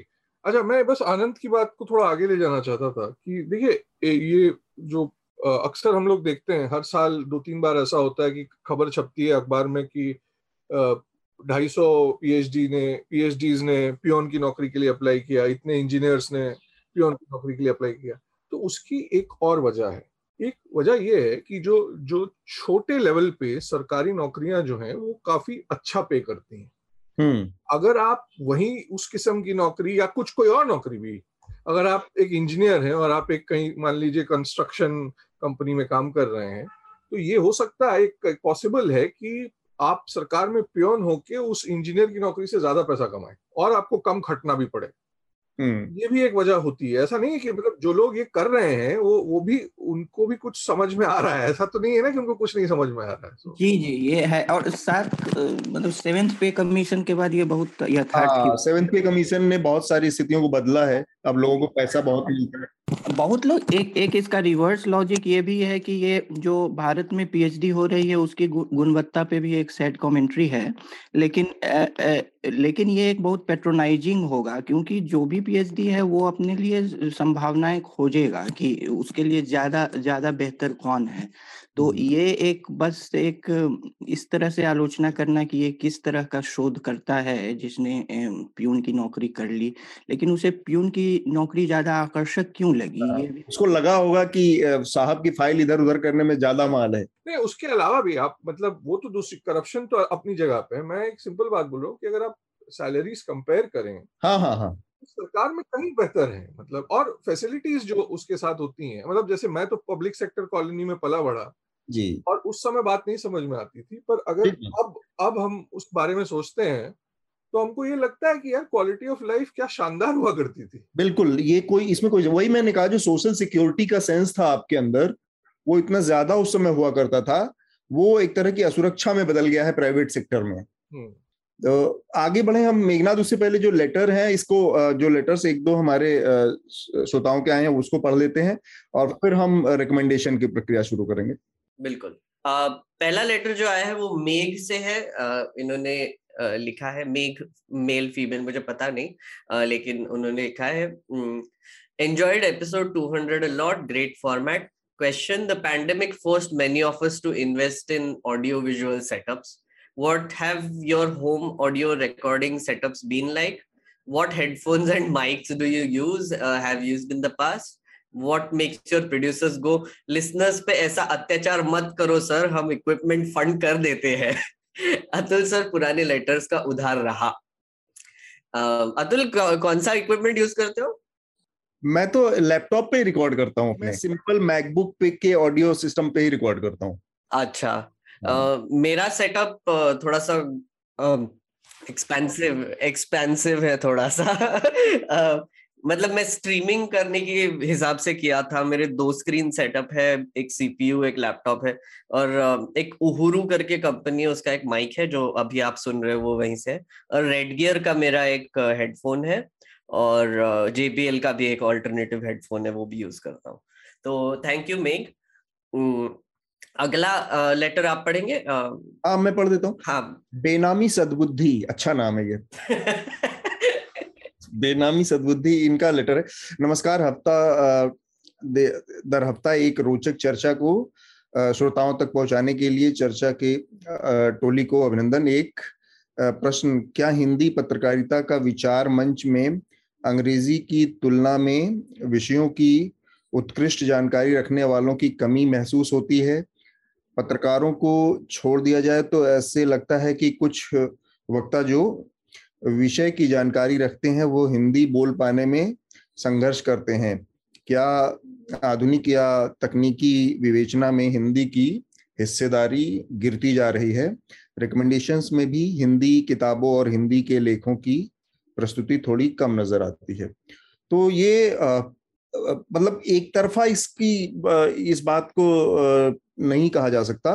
कई बार कुछ कुछ पर्टिकुलर विषय हैं जिसमें निश्चित रूप से जैसे एक यही आर्थिक वाला मामला है तो इसमें बहुत सारी आ, आ, मतलब स्पष्ट आवाज़ें हिंदी में नहीं मिलती हैं। जैसे विवेक है या मिताली हैं ये लोग बाइलिंगुअल हैं दोनों उसमें करते हैं अच्छे। केवल अगर आप हिंदी में खोजने निकले तो इस तरह से नहीं होता। तो इसलिए कुछ पर्टिकुलर सेगमेंट हैं जिसमें वास्तव में हिंदी में दिक्कत है कमी है सुलझी हुई आवाजों की। हमें एक्चुअली अतुल एनवायरनमेंट में भी काफ़ी तकलीफ़ होती है एनवायरनमेंट सेक्टर में। नहीं एनवायरनमेंट में इनफैक्ट मेरा ये मानना है कि सबसे अच्छी आवाज़ें हिंदी में है। एनवायरनमेंट में कम से कम बहुत अच्छी अच्छी आवाज़ें हैं और पूरा एक ट्रेडिशन रहा है एक्चुअली इन्वायरमेंट में। आज हमारे बीच में अनुपम मिश्रा नहीं है। बहुत बड़े इन्वायरमेंटलिस्ट और पर्यावरणविद थे गांधीवादी थे।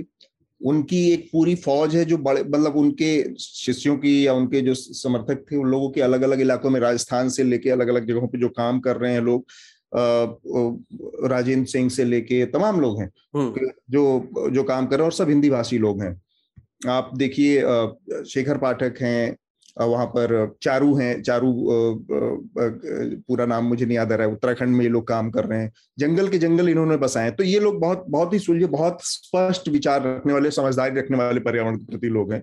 लेकिन कुछ विषय हैं और यही चीज़ कई मामलों में अंग्रेज़ी के बारे में भी कही जा सकती है कि अंग्रेज़ी में भी बहुत सारे कुछ ऐसे विषय हैं जिनमें कई बार दिक्कत होती है। अतुल जी कुछ कहना चाहूँगा जी बोलिए।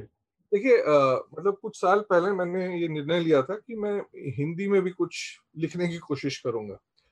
अब और मैंने थोड़ा बहुत ट्राई भी किया। देखिए होता क्या है कि बहुत सारे पब्लिक ये मैं न्यूज़ लॉन्ड्री की बात नहीं कर रहा हूँ ये न्यूज़ लॉन्ड्री पे नहीं अप्लाई होता है बट बहुत सारे पब्लिकेशन हैं जो पैसा नहीं देना चाहते हैं हाँ। ठीक से पैसा नहीं देना चाहते ठीक बात है। उनका ये मानना है कि भाई हम आपको रीच दे रहे हैं। हम्म ये हिंदी में बहुत बड़ी सोच है ज़्यादातर मीडिया संस्थान में। मैं भाई मैं रीच का क्या करूँगा ना? रीच से मैं अपनी बिजली का बिल और घर का रेंट तो नहीं दे सकता हूँ। नहीं नहीं I just wanted to quickly say Atul एक बात ये भी है जो आप एक्सपर्ट्स की बात कर रहे थे हो सकता है कि आ, हिंदी उनकी मातृभाषा ना हो।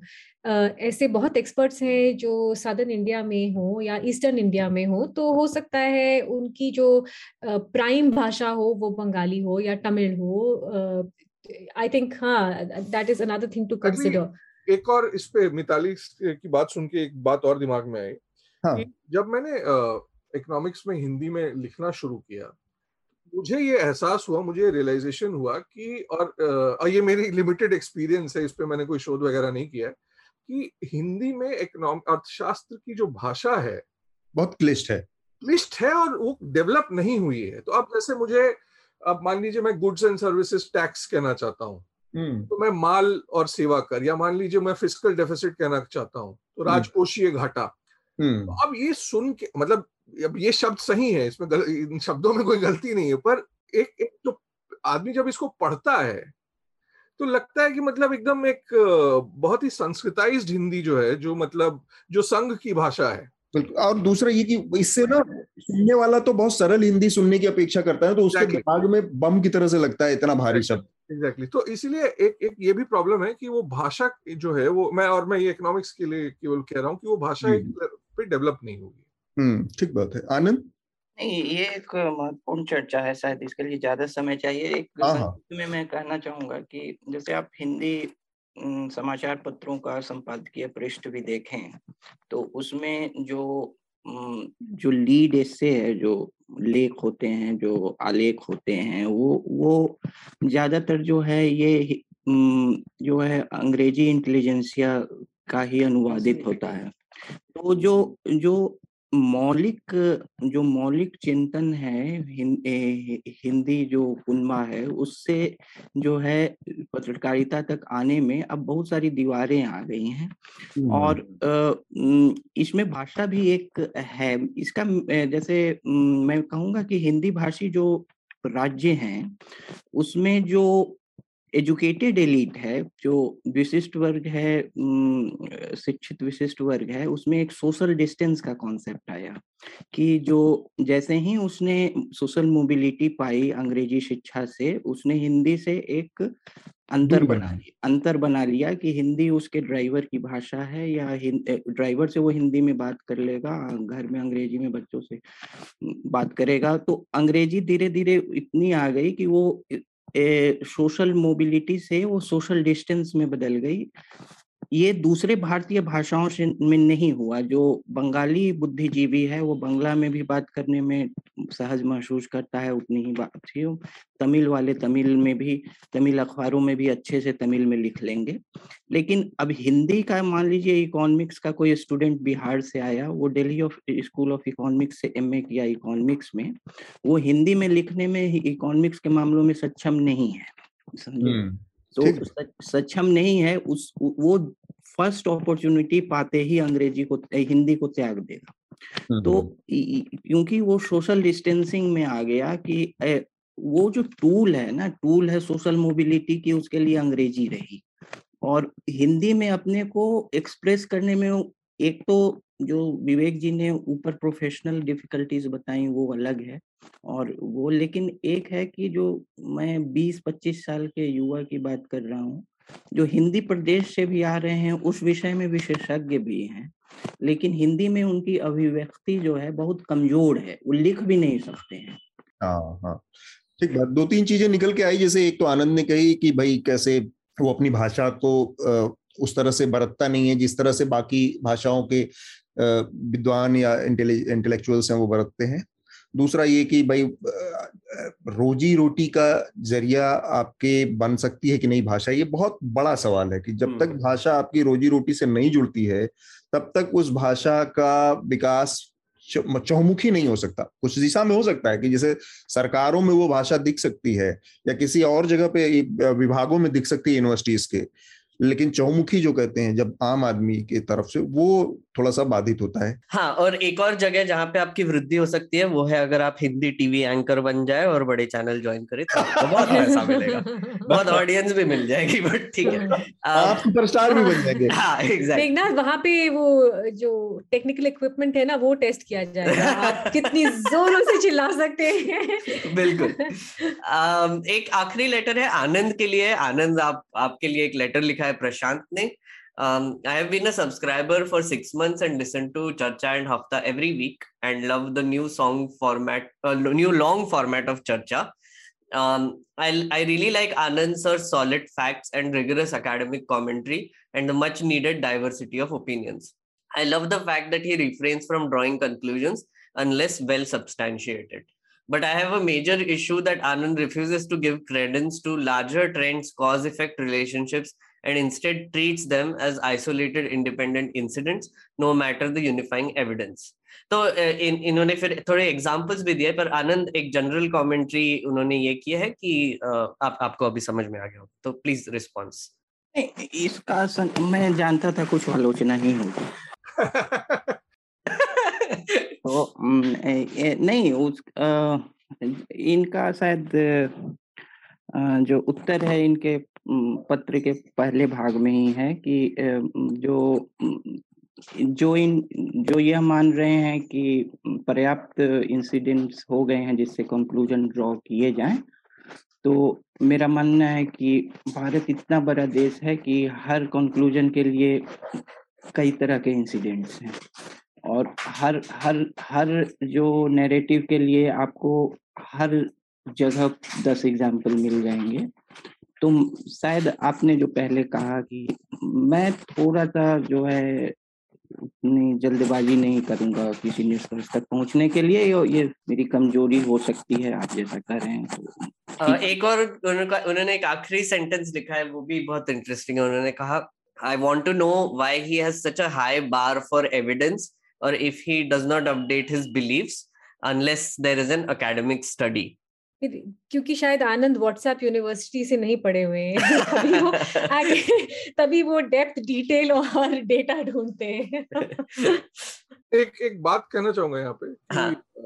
मतलब एक अंग्रेज़ इकोनॉमिस्ट थी जोन रॉबिन्सन उन्होंने बहुत साल पहले हिंदुस्तान इंडिया के बारे में कुछ ऐसा कहा था कि the frustrating thing about India is whatever you can rightly say about India the opposite is also true तो इसीलिए अगर आप मान लीजिए आप कुछ लिख रहे हैं और आपने एक हेडलाइन डिसाइड कर ली है तो आपको उसके दस एग्ज़ाम्पल मिल जाएँगे। और अगर आपने उसकी ऑपोजिट हेडलाइन भी डिसाइड कर ली है तो उसके भी आपको एग्ज़ाम्पल मिल जाएँगे। ये थी हमारी लेटर रीडिंग की का एक सेक्शन जो हम अभी काफ़ी इंक्लूड कर रहे हैं, काफ़ी लेटर्स भी आ रहे हैं आपके। अगर आपको हमें लेटर लिखना होगा तो सब्सक्राइबर्स हमको Newslaundry dot com slash podcast dash letters पर जाकर लिख सकते हैं। या फिर अगर आप मेल करना चाहे तो podcast at Newslaundry dot com पर प्लीज़ मेल कीजिए।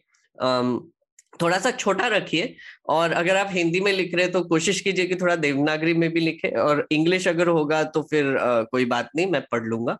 लेकिन आ, ज़रूर हमको और खत लिखते रहिए। Thank you. तो हम रिकमेंडेशन की प्रक्रिया शुरू करते हैं। सबसे पहले मैं चाहूँगा आनंद आप हमारे श्रोताओं को अपना रिकमेंडेशन दीजिए। मेरा थोड़ा लंबा और बोर्डिंग है लेकिन एक ही रिकमेंडेशन है। हाँ। चूँकि दो आर्थिक मामलों के जानकार यहाँ हैं, इसलिए और बजट भी इस साल प्रस्तुत हुआ है। तो इस बार एक कई कई तरह की टिप्पणियाँ मैंने देखी, उसमें ये भी है कि थोड़ा सा इस बार बजट में जो क्षेत्रीय विकास है, जो रीजनल डेवलपमेंट है, उस पर इम्फेसिस करने की कोशिश की गई है। तो एक, खासकर हिंदी पट्टी में और हिंदी पट्टी में भी जो ईस्टर्न इंडिया है बिहार और जो, जिसमें पहले झारखंड भी था और पश्चिम बंगाल, जो भी हिंदी पट्टी नहीं है ऑफ़ कोर्स और ओडिशा। तो ये ये इसमें जो उन्नीस सौ बावन से तिरानवे तक, अभी तक जो फ्रेट इक्वलाइजेशन पॉलिसी से यहाँ ऐसा माना जाता है कि कॉम्पिटिटिव एडवांटेज जो यहाँ मिनरल रिसोर्स और रिच रीजन थे, खनिज से संपन्न प्रदेश था ये सब। और फ्रेटिकुलराइजेशन जो फेडरल स्कीम में जो एक अच्छे नीयत से किया गया कि देश भर में जो है इवन डेवलपमेंट हो मिनरल रिसोर्सेज की कमी की वजह से तो सरकार ने सब्सिडाइज किया जो ट्रांसपोर्ट है मिनरल्स का। लेकिन इससे एक अर्बनाइजेशन में जो कमी आई इन लोगों में, क्योंकि यहाँ जो है ज़्यादा जो है एक्सट्रैक्शन इंडस्ट्रीज़ इन रीजन्स में आई और जो रिसोर्स प्रोसेसिंग इंडस्ट्री जो कोस्टल हब्स या मेट्रोपॉलिटन सिटीज़ जिन राज्यों में, जैसे साउदर्न और वेस्टर्न या नॉर्दर्न इंडिया में हैं, वहाँ ज़्यादा उस तरह के उद्योग बढ़े और शहरीकरण और विकास भी उस तरह से हुआ। तो इन राज्यों में एक ये खुंदक काफ़ी रही है कि फ्रेट इक्वलाइजेशन जो ये चार दशकों तक चला, उससे काफ़ी यहाँ जो बहुत स्क्यूड रीजनल डेवलपमेंट और रहा है। और कई अर्थशास्त्रियों ने इस पर लिखा है असीम सिन्हा ने और एल के प्रोफेसर हैं एडवर्ड स्टुअर्ट कॉर्ब्रिज ने जिसको उन्होंने इसकी तुलना रिसोर्स करंट रिसोर्स कर्ज जो अफ्रीका में कही जाती है। तो इन लोगों को पढ़िए और मेरे ख्याल से पलायन का भी समस्या जो माइग्रेंट लेबर का जो है यहाँ से शहरीकरण की कमी के कारण कैसे इन और इन राज्यों का बहुत योगदान है भारत की का, आ, के विकास में लेकिन उसका फ़ायदा इन राज्यों को नहीं मिला। उल्टा एक वेल इंटेंशन पॉलिसी का अनइंटेंडेड कॉन्सिक्वेंस ये हुआ कि इनको उल्टा उसकी उसकी मार झेलनी पड़ी। कॉम्पिटिटिव एडवांटेज ने इस पर मैं विवेक जी का और मिताली जी का राय भी जानना चाहूँगा। हाँ मतलब आ, मैं तो बिहार में पला बड़ा हूँ मतलब झारखंड जब बिहार था तो और और मैं अपने स्कूल की तजुर्बे के बारे में आपको बताऊँगा तो जितने लोग मेरे साथ स्कूल में पढ़ते थे उनमें से बहुत कम लोग अब जो हैं वो अब रांची में और रांची से बाहर निकल गए लेकिन दो टाइप मतलब दो किस्म के लोग जो हैं वो बाकी हैं। एक जिनकी सरकारी नौकरियाँ हैं और दूसरा जो कि जो बिज़नेस क्लास के लोग थे। क्योंकि तो उन्होंने अपने मतलब जो पुरखों का बिज़नेस इनहेरिट किया या उसको बढ़ाया तो वो लोग चल रहे हैं। बाकी जो, जिन, जो लोग मतलब बाहर जा सकते थे, वो सब निकल गए। तो इस, और मतलब इकोनॉमिक अपॉर्चुनिटी उसकी सबसे बड़ी वजह रही है। मिताली जी, आप जी मेरा भी कुछ ऐसा ही तजुर्बा रहा है। मेरे पिताजी आर्मी में थे तो हर दो साल हम किसी नए शहर में पहुँच जाते थे। वहाँ से जिन लोगों के साथ हम टच में रहे उनमें से कई या तो दिल्ली या बम्बई शिफ्ट हो गए। एक और इंटरेस्टिंग डेवलपमेंट देख रही हूँ बस ये डिफेंस फोर्सेस के प्रिज्म से आ, पहले इसमें कोई डिबेट नहीं होता था। आपके पिताजी की जहाँ तबादला हो जाता था, आप चले जाते थे, चाहे वो जोधपुर हो या तेजपुर हो या और भी कहीं। पर अब मैं देख रही हूँ कि जो, ये जो न्यूक्लियर डिफेंस फैमिलीज़ हैं आर्मी फैमिलीज़ हैं, कई बार ऐसा भी हो रहा है दैट द वाइफ जो है she is choosing not to shift with the husband because uh, it is impacting her uh, you know her job opportunities and um, the the options that she may get in a smaller city so i think i mean this is real right uh, this is a reality people are shifting for better jobs and better livelihoods and ये ये केवल B city से A city में नहीं हो रहा ये A city हालाँकि मतलब कि मेट्रो से दूसरे देशों में हो रहा है है ना जिनकी जितनी क्षमता है वो उतना उतनी छलांग लगा रहे हैं हम्म। ठीक बात। तो विवेक आप अपना रिकमेंडेशन भी दे दीजिए। जी। तो मैं तीन किताबें पढ़ रहा हूँ अभी।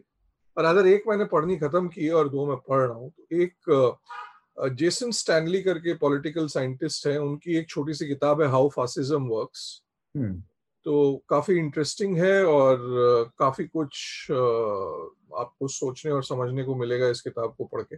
दूसरी किताब जो मैं अभी और ये किताब मैं पढ़ता रहता हूँ, जॉर्ज ऑरवेल की किताब है, ऑल आर्ट इज़ प्रोपोगंडा। इसमें काफ़ी ये एक पूरी किताब नहीं है, बेसिकली ऑरवेल के एसेज हैं इसमें। और ऑरवेल को पढ़ते रहना चाहिए, क्योंकि उससे आपके आसपास क्या हो रहा है, वो आपको समझ में आता रहता है। और तीसरी किताब मैं पढ़ रहा हूँ पीयूष मिश्रा की कविताओं की किताब है, जो वो मतलब फैज अहमद फैज से वो इंस्पायर हुए थे। तो किताब का नाम है कुछ इश्क किया कुछ काम किया। तो ये भी मैं पढ़ता रहता हूँ ये किताब भी मुझे बहुत पसंद है। मिताली आपका रिकमेंड करेंगी? जी आ, दो किताबें हैं अतुल। एक तो इस बजट में जो एक चीज़ मुझे पसंद आई जो मुझे सुनने को मिली फाइनेंस मिनिस्टर थी से वो था एक मेंटल हेल्थ प्रोग्राम पहली बार मैंने उनको सुना या किसी को सरकार में से सुना कि वो मानसिक स्वास्थ्य के बारे में बात कर रहे थे अक्नॉलेज कर रहे थे कि ये एक बहुत ही बड़ी प्रॉब्लम हो गई है हमारे देश में और उसके लिए उन्होंने एक प्रोग्राम शुरू किया। एक किताब पढ़ रही हूँ जो कि ऑथर का नाम है लॉरी गॉटलिप और किताब का नाम है maybe you should talk to someone covid का ये एक बहुत रियल इम्पैक्ट है अतुल, जो कि हमारे मानसिक स्वास्थ्य पे है। और हम्म। ये किसी एज पे किसी जेंडर पे किसी इकोनॉमिक क्लास पर डिपेंडेंट नहीं है। Uh, लोगों को बहुत स्ट्रेस महसूस हुआ है लोगों को बहुत अकेलापन महसूस हुआ है। खासकर कि जो हमसे uh, uh, थोड़े एल्डरली हैं उनको जो अकेला रहना पड़ा अपने आप को आइसोलेट करना पड़ा इसका इनके मानसिक स्वास्थ्य पे बहुत बड़ा सदमा पड़ा है। I would use that word you know तो मैं ये किताब पढ़ रही हूँ which is very interesting it's written by a psychotherapist तो ये उनके पेशेंट्स के बारे में भी बात है पर इनके अपने मानसिक स्वास्थ्य के बारे में भी बात करता है। और दूसरी किताब जो मैंने अभी पढ़ी और उनसे मेरी बात हुई वो है नैनतारा सहगल आप जानते ही होंगे। इनका नाम। इन्होंने एक किताब बोलिए या इंटरेक्शन बोलिए किरण नगरकर नाम के भी एक राइटर हैं जो महाराष्ट्र बेस्ड हैं। इन्होंने हम्म। कई बहुत ही फ़ेमस प्ले प्लेज किताब वगैरह लिखे हैं मराठी में। तो ये इन दोनों का इंटरेक्शन सॉरी इंग्लिश में भी लिखे जी अंग्रेज़ी में भी और मराठी में भी। तो ये इन दोनों के इंटरेक्शन हैं। जो पहला भाग है किताब का वो वो ईमेल इंटरेक्शंस है और बहुत ही दिलचस्प है क्योंकि इसमें इतना पॉलिटिकल और पर्सनल दोनों मिक्स्ड है। उनकी जो पॉलिटिकल आइडियोलॉजी है या उनकी जो फ्रस्ट्रेशन है जो वो देख रहे हैं देश में हो रहा है और उनके पर्सनल लाइव्स उनके हेल्थ वगैरह के बारे में भी। दूसरी पार्ट दूसरा भाग जो है किताब का, उसमें उन्होंने अपने एसेस के बारे में लिखा है। And interestingly Nayantara has also taken on the me too allegation against Kiran और उन्होंने अपने नज़रिए से बताया है उन, उनका क्या मानना था? किरण का उस समय आ, उनकी मानसिक स्थिति क्या थी जब उनके आ, खिलाफ ये एलिगेशन उठे? So it's it's a really beautiful book because I think it's two two really deep minds talking to each other and it's so personal you know it's a window into someone's very personal life to look at emails. So um, these are the two books i wanted to talk about. Uh, Meghnath आपका recommendation जी uh, मैं दो किताबें थोड़ा सा simultaneously पढ़ रहा था। एक तो है कीगो हिगाशिनो की नई बुक आ गई है साइलेंट परेड लॉन्ग टर्म श्रोताओं को पता होगा मैं कितना बड़ा फ़ैन हूँ हाँ। का, काफ़ी समय हो गया तो मैं तो मतलब कीगे हिगाशिनो की किताब ऐसे ही चाट जाता हूँ बहुत ही बढ़िया लिखते हैं वो। तो साइलेंट परेड नाम की एक किताब है वो पढ़ रहा हूँ। और दूसरा है सारा फ्रेयर की एक किताब है no filter inside story of Instagram वो मैंने अभी शुरू ही की है तो अभी पढ़ रहा हूँ, पर काफ़ी इसके रिव्यूज़ भी अच्छे आए हैं तो वो ज़रूर आप देखिए। और एक नेटफ्लिक्स शो मैं रेकमेंड करूँगा, अगर आप जॉम्बी अपोकलिप्स के फ़ैन है तो फिर all of us are dead करके एक नई कोरियन सीरीज़ आई है, वो ज़रूर देखिए। बहुत ही मज़ेदार है हाई स्कूल और जॉम्बी अपोकलिप्स का एक मिक्सचर है। और एक और रिकमेंडेशन करना मतलब चाहूँगा। आपको ये पिछले दो साल में कम लग रहा है क्या? इंटरेस्टिंगली इनफ इसमें कोविड के बहुत सारे रेफरेंसेस भी है। तो मतलब ये शॉर्ट जो शूट जो किया था वो कोविड के बाद oh किया था। तो रेफरेंस देते हैं उसका बार बार और न्यूज़ लॉन्ड्री के कुछ रिकमेंडेशन देना चाहूँगा। बसंत की रिपोर्टिंग ज़रूर देखिए उत्तर प्रदेश से। वो बहुत अच्छा काम कर रहे हैं। ये हमारे एनएल सेना का ही प्रोजेक्ट है। और हमारा अनदर इलेक्शन शो जो चालू है वो देखिए। कल मैं और अतुल और मनीषा और दो प्रोड्यूसर निकल रहे हैं फिर से सफ़र पे। पहले जाएँगे हम थोड़ा सा यूपी में कवरेज करेंगे, फिर उत्तराखंड, फिर पंजाब। तो आपको और भी काफ़ी इंटरव्यूज़ और वीडियोस देखने को मिलेंगे, ज़रूर देखिए। ठीक बात। तो मेरी दो छोटी छोटी रिकमेंडेशन है। एक तो एक फ़िल्म है आई नेटफ्लिक्स पे। My best friend Anne Frank तो अन्य फ्रैंक तो अन्य फ्रैंक की डायरी पूरी दुनिया में बहुत मशहूर हुई है कंसंट्रेशन कैंप में। ये कहानी है उनकी दोस्त हाना ग्लॉस्टर की। और ये दोनों लोग कंसंट्रेशन कैंप में थे लेकिन अन्य फ्रैंक वहाँ पर सरवाइव नहीं कर पाई। अपनी कहानी बताने के लिए हाना ग्लॉस्टर ज़िंदा रही बाद में। तो उनकी कहानी है आ, अच्छी फ़िल्म है। मुझे हालाँकि बहुत डिस्टर्बिंग फ़िल्म लगती है हम्म। तुम्हें कई बार। तो देखते देखते आपको बहुत वो फील होता है लेकिन वो एक मैं रिकमेंड करूँगा। दूसरा जो मेघनाथ ने रिकमेंड किया, वो अनदर इलेक्शन शो करके न्यूज़ लॉन्ड्री का नया शो है, जो चुनाव पर फोकस्ड है पूरी तरह से। उसको मैं चाहूँगा कि देखें, आप लोग अपनी राय दें, सलाह दें, मशवरे दें। ये दो मेरे रिकमेंडेशन है अभी। और इसके साथ ही हम अपनी आज की चर्चा को यहाँ पर रोकेंगे। मेघनाथ उससे पहले अगर कोई अपील, कोई जानकारी हमारे श्रोताओं के लिए आपके पास हो तो। जी। एनएल सेना को आप ज़्यादा से ज़्यादा कंट्रीब्यूट कीजिए। ये जो असेंबली इलेक्शन है पाँच स्टेट के ये न्यूज़ लॉन्ड्री का अभी तक का सबसे बड़ा इलेक्शन कवरेज प्रोजेक्ट है। कुछ चौदह से पंद्रह लोग फ़ील्ड पे हैं और ऑब्वियसली ऑफ़िस में भी हमारे प्रोड्यूसर्स और एडिटर्स और काफ़ी लोग इस पर काम कर रहे हैं कोऑर्डिनेशन का एक्सेट्रा तो आप ज़रूर आ, हमारे एनएल सेना प्रोजेक्ट को सपोर्ट कीजिए। और हम आपको ग्राउंड रिपोर्ट्स और लाते रहेंगे। एक बहुत ही इंटरेस्टिंग रिपोर्ट जो मैंने और अतुल ने किया है, वो अभी आएगा माइनिंग पर। आपको वो देखकर पता चलेगा कि एक रिपोर्ट लाने के लिए हमको दिन भर कहाँ कहाँ दर दर भटक के लोगों से बात करके एक आप आप तक आप ये एक थोड़ा सा डॉक्यूमेंट्री स्टाइल ही बनाया हमने तो वो आपको एक इन डेप्थ रिपोर्ट मिलेगा। और हमारे बाकी के रिपोर्टर्स भी है जो काम कर रहे हैं तो उनको ज़रूर सपोर्ट कीजिए। तो मिताली विवेक आनंद मेघनाथ आप लोगों का बहुत बहुत शुक्रिया। और मिताली ये वादा रहा कि अब ये बजट बजट का मुलाकात बीच में भी हम बुलाते रहेंगे और मिलते रहेंगे। आप सबका बहुत बहुत शुक्रिया चर्चा में शामिल होने के लिए।